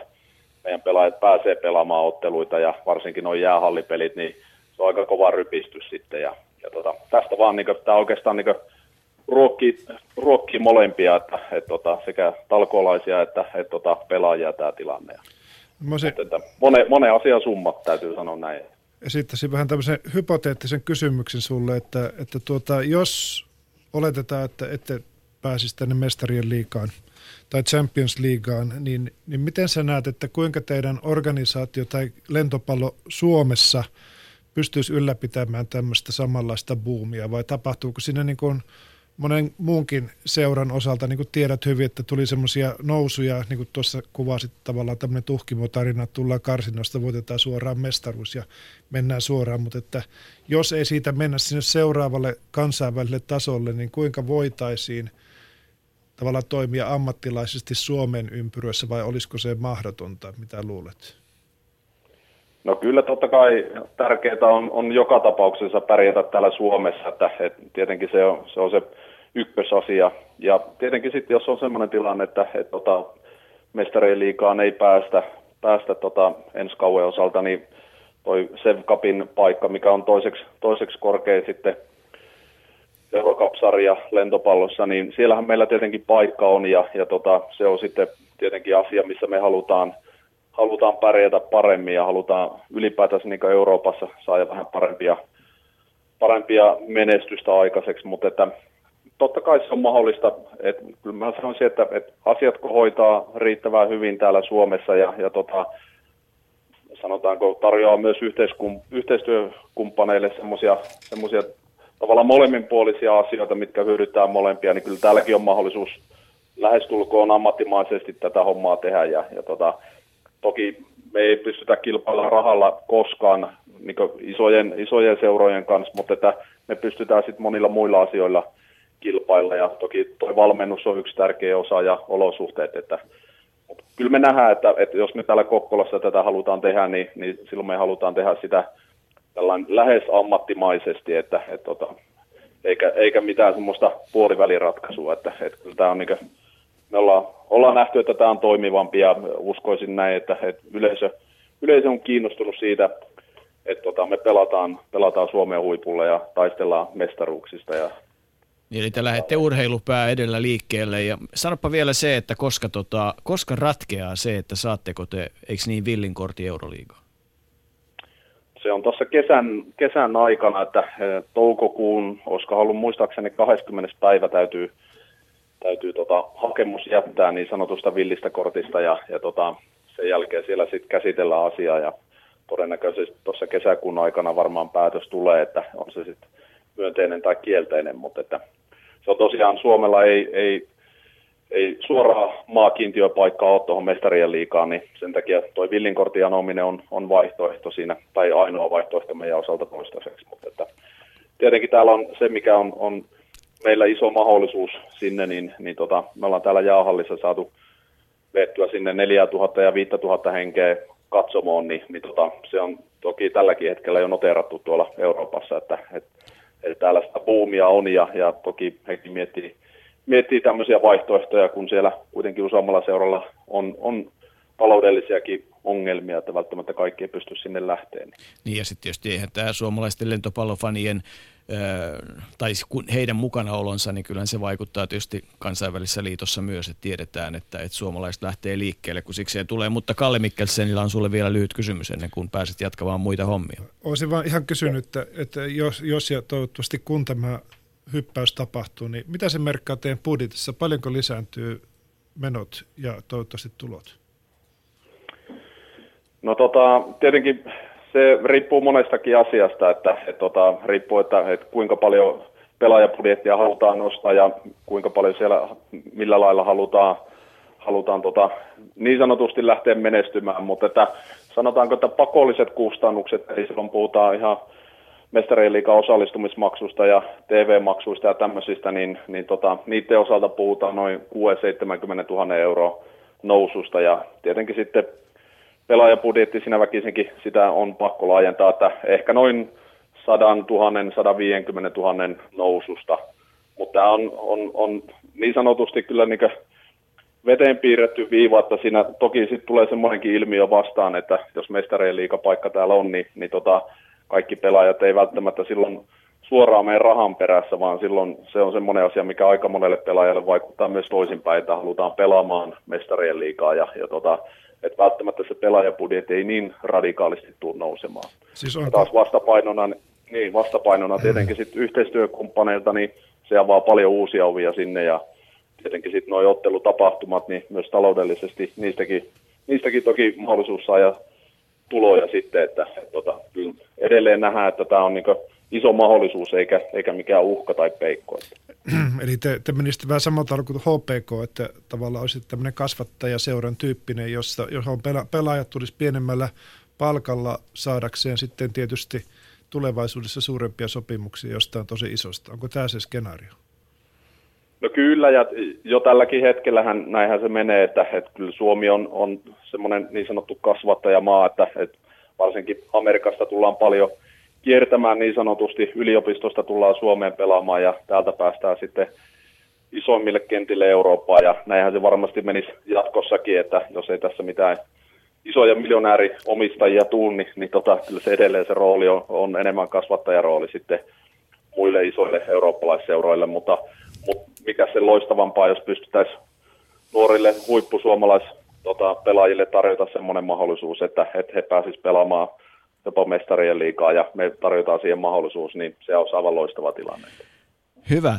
Kiitoksia Janne Heikkilä ja hei, kovaa työtä on edessä, mutta lykkyä siihen. No, kiitos. Yle Puheen urheiluilta. Ja vielä ennen kuin kello on kaksikymmentä, niin saadaan yhteys Olympiakomiteaan ja Valon puheenjohtajaan Risto Niemiseen, joka pitkään työskenteli luonnollisesti Veikkauksen toimitusjohtajana. Otetaan vielä se ulottuvuus tähän liiketoimintamalliin. Kuullaan hänen mietteensä siitä, että, että mitä tämä nyt sitten parinkymmenen vuoden aika tarkoittaa vaikkapa rahapelimaailman näkökulmasta ja, ja, ja muuta vastaavaa. Että kyllä nämä niin kuin, täällä on paljon tämmöisiä tekijöitä. Niin, niin tämä, tämä siis veikka, veikkaaminen ja, ja jos nyt puhutaan tämmöisellä kansankielellä uhkapeli, niin on tietysti oleellinen osa sitä, sitä koko ammattilaisurheilua, että, että siis sillähän se rahavirrat tulee, ne ovat suurimpia yksittäisiä rahavirtoja, peliyhtiöt maksaa suuria summia, niin kuin nähdään lähes kaikissa isoissa ammattilaisliigoissa, niin pääsponsorit ovat näitä, näitä pelifirmoja. Ja, ja, eli tavallaan sinne rakentuu tämmöinen toisen tason pelaaminen, jossa ihmiset sitten haluaa hyötyä tästä. Ja Risto Nieminen on varmaankin langan päällä. Hyvää iltaa, Risto. Ja hei Kalle. No, tervehdys Risto. Tota, todella Kalle Michelsenin kanssa pohditaan ja on pohdittu kohta parin tunnin ajan suomalaista joukkueurheilua ja, ja liiketoimintamallia. Ja otetaan sinun kokemuksesi, ei, ei pelkästään Olympiakomitean puheenjohtajana ja pitkäaikaisena urheiluvaikuttajana ja urheiluihmisenä, vaan, vaan myös sit vähän tämän niin kuin rahapelin ja uhkapelin näkökulmasta. Eli, eli tota... Mitä tämä parinkymmenen vuoden, viime vuoden murros on tarkoittanut, kun siihen otetaan yhdeksi komponentiksi tämä pelimaailma ja uhkapelimaailma? Niin, digitalisaatio tietysti on tuonut tähän nyt sitten kokonaan toisen maallisuuden. Nyt vedonlyönnin pelaamisesta on jo kuusikymmentäviisi–seitsemänkymmentä prosenttia rupelemaan live-pelaamista. Ja, ja päinvastoin kun usein kuvitellaan, niin urheiluvedonlyöntihän ei ole mitenkään kannattavaa bisnestä. Se, sitä kaikki peliyhtiöt oikeastaan harrastaa vain sen takia, että se on ylivoimaisesti tehokkaan asiakkaiden sekä hankkimiset sitouttamisväylä. Eli urheilun tämä piirre, että se vetoaa tunteisiin ja on, on, on voimakas, siinä on tämä voimakas tunnelataus, niin se mahdollistaa sen, että asiakashankinnassa onnistutaan. Ja, ja sitten itse asiassa se, se varsinainen tuotto syntyy sitten kaikista muista peleistä, mitä nyt sitten tällä peliyhtiöllä on, on tota, tarjolla. Et se on mielenkiintoinen yhtälö, että, että täältä rahapelien puolella niin, niin peliyhtiöllä on eri, siis vedonlyönnin puolella suuria riskejä. Ja tämä on johtanut myöskin tämä ylipäätään rahamäärän kasvaminen kaikessa urheilun taloudessa sellaiseen, että sitä ei oikeastaan kukaan hirveän hyvin hallitse, että määrät kasvaa. Ja varsinkin tällä urheilun kansainvälisen talouden puolella, niin mitään tämmöisiä aitoja hallintajärjestelmiä ei käytännössä ole. Että, et, et tutkiminenkin varmaan teilläkin, Kalle, on aika vaikeaa, koska, koska oikeasti eihän näihin mitenkään päästä kiinni, jos sanotaan, että parhaiten taloudellisesti menestyvät seurat, niin mitä se nyt sitten loppujen lopuksi on. Että näyttää siltä, että se, että kuinka paljon tuloja syntyy, niin ei kyllä välttämättä ole johtanut mitenkään järkevää sitten taloudenhoitoa kuitenkaan. No ei, tai ei. Talousajattelua. Mutta, että niin. Se urheiludilema koko ajan tässä, että tässä on sama, mä tota, Korpela Ristoa tuossa kuuntelin, ja sitten iso kysymys on just se, että mikä se urheilun menestys on. Että meillä on kovin kapea helposti saatu siitä, että urheilun menestys, että siis on ainoastaan se mestaruus. Että meillä on paljon maailmassa urheiluyksiköitä ja tahoja, jotka esimerkiksi ajattelee, että urheilun menestys on se, että voitetaan kauden aikana enemmän kuin puolet matseista. Ja ollaan siihen tosi tyytyväisiä ja juhlitaan sitä kaupungissa pitkään aikaa. Ja sitten jos siihen kelpaa vain se mestaruus ja sitten siinä otetaan riskiä ja niin edelleen, niin ollaan tässä samassa kerteessä, kun koko maailmassa oikeastaan ollaan tässä urheiluntaloudessa. Tota Risto, sen, sen verran kysyisin, että nyt varmaan kuulit tässä, että jopa meidän niin kuin ammattilaisesti toimivat organisaatiot kuitenkin pitkälti pyörittää sitä myös tämmöisellä talkootyöllä. Ja miten sä näet tuolta niin kuin vedonlyönnin ja, ja pelaamisen kannalta, että meillä on tavallaan näissä organisaatioissa, jotka järjestää näitä tilaisuuksia, niin, niin sitten tämmöistä ihan ammattilaista ja sitten pitkälle amatööritoimintaa samassa organisaatiossa? No, kaikki tämä, missä tämä tietyllä tavalla tullaan sitten mukaan nämä isommat rahasummat, niin pitää sisällä riskejä ilman muuta.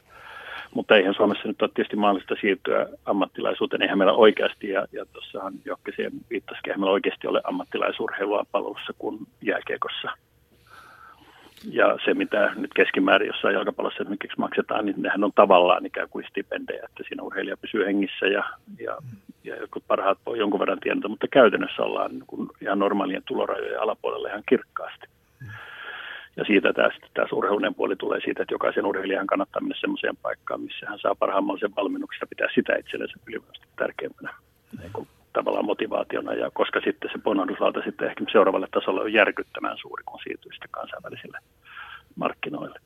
Kaikin tavoin, mutta ilman tätä meidän vapaaehtoistyötä, niin mitkään näistä seuroista, jotka muuten tosi hienosti on tänään kuvannut omaa toimintaansa, niin ei pysty toimimaan. Ja samanaikaisesti tämä siirtyminen oikeaan ammattilaisuuteen odottaa ja on tyrkyllä, mutta sitä ydinaskelta me ei päästä ottamaan ennen kuin syntyy sitä, mitä taas Sulin Mika sanoi aikaisemmin, että ruvetaan tekemään sitä yhdessä. Mm. Kyllä se ainakin mun näkökulmasta, jos mä katson sitä itsekin jollain lailla nyt urheiluhistorioitsijana, että nyt ajetaan vaikka Joensuuteen, eikö teilläkin ole siellä siis suurin piirtein sata tuhatta ihmistä?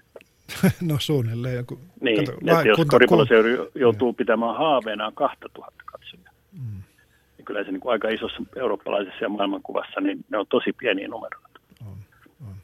Mutta se, mä, olisin, mä olisin kysynyt semmoista, semmoista tekijää, kun katsottiin näitä, näiden urheiluseurojen tosissaan tilinpitoa ja, ja, ja tuota, kirjanpitoa ja kaikkea muuta, niin kuinka hyvin sä tunnistat semmoisen, että, että todellakin sen kauden aikana, siinähän tulee monennäköistä kustannusta ja siinä seurat ottaa monennäköisiä riskejä, me tässä kuvattiinkin. Useasti sitä menestystä haetaan sitten viime, viime tingassa vaikka lainaamalla rahaa ja, ja ollaan hyvin, hyvin siinä sanotaan konkurssin rajamailla, niin kuinka hyvin nämä ammattilaispelaajat ympäri maailmaa niin tunnistaa tämmöisten seurojen tämmöiset tavallaan riskirajalla liikkumiset ja sitten vaikuttaa näihin seuroihin? Erittäin huonosti. Malli on rakennettu siten, että pelaaja on tavallaan irrallaan tästä järjestelmästä. Voisi tietysti kysyä, jos, jos niin kuin teoriamallia, että, että Joensuun Katajan omistaisikin pelaaja. Mm. niin millä lailla se muuttaisi sitä, että mihin kuluja kohdistetaan, minkälaisia riskejä otettaisiin ja niin edelleen.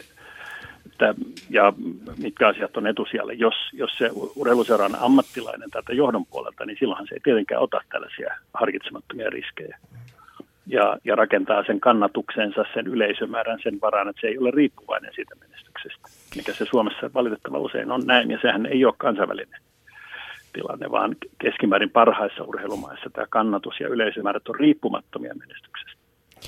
Täytyy ottaa keventävä tarina mukavalta kahdeksankymmentäluvulta, jossa eräässä urheilupalloiluseurassa niin tuota, maaseudulla niin, niin, johto teki sen päätöksen, kun pelaajat aina purnasi sitä, että kun väkeä on katsomo täynnä ja he saa niin hirveän vähän, niin tota, teki päätöksen, että sovitaanko pelaajat sillä lailla, että te saatte jakaa keskenään ne kaikki katsojatulot ja me vielä maksetaan tota, näiden meidän muutaman ammattipelaajan ja valmentajan palkkaa, että saatte kaiken tämän itsellenne ja pelaajat miettivät, no nyt menee kyllä hienosti ja, ja tota, kahden pelin jälkeen tulivat sanomaan, että tämähän on, tämähän on huijausta, että miten he näin vähän saa, niin tämä varmaan niin kuvaa sitä illuusiotasoa. mutta, mutta Kalle osui siinä asian ytimeen, että, että siis tältä urheilu kaiken kaikkiaan näyttää tällä hetkellä, että ei missään maailmassa tavallaan pelaaja reagoi.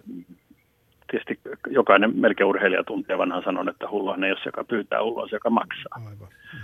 Ja, ja tämä rakenne toimii ja se toimii kansainvälisesti myöskin, että seurat velkaantuu ja jostain ihmeestä syystä sitten sinne tulee rahaa eikä viitti mennä siihen alueeseen, että kuinka paljon siitä rahasta on pimeätä rahaa tai harmaata rahaa ja niin edelleen ja niin edelleen, jotka tekee tämän niin kuin äärettömän kiusalliseksi tämän kokonaisuuden, että, että kun tästä ei oikein pääse sillä selville, että ku, kuinka selkeä ja, ja fiksu tämä urheilun talous kansainvälisestikin on. Ja sitten me ollaan tässä jälkimainingissä täälläkin. Pyritään rakentamaan ammattilaisuutta ja antamaan urheilijalle menestymisen mahdollisuudet niin, että hän saa harjoitteluolosuhteet. Ja sitten taas meidän talousyhtälö ei oikeastaan käytännössä sitä hirveän hyvin mahdollista. Mutta suurin juttu nyt kuitenkin, että siis silloin, jos se on oikea kysyntä, että se yleisö, maksava yleisö, se on selkeästi paras mittari siitä, että, että miten hyvin me yhdessä saadaan aikaan semmoinen tunne, että tämä urheilulla on merkitystä. Ja kyllä se Joensuussakin, niin, niin jääkiekossa, jalkapallossa ja koriksessa, niin kyllähän niin viisituhatta nyt pitäisi olla ton kokoisessa kaupungissa niin minimi. Ja tämä ei joudu siitä, että kansa olisi tehnyt niin työnsä huonosti tai muuta, vaan meillä on omituinen traditio tässä. Me ei saada yle, siis katsomoita täytettyä. Se on hienoa, mitä esimerkiksi nyt tuolla tota,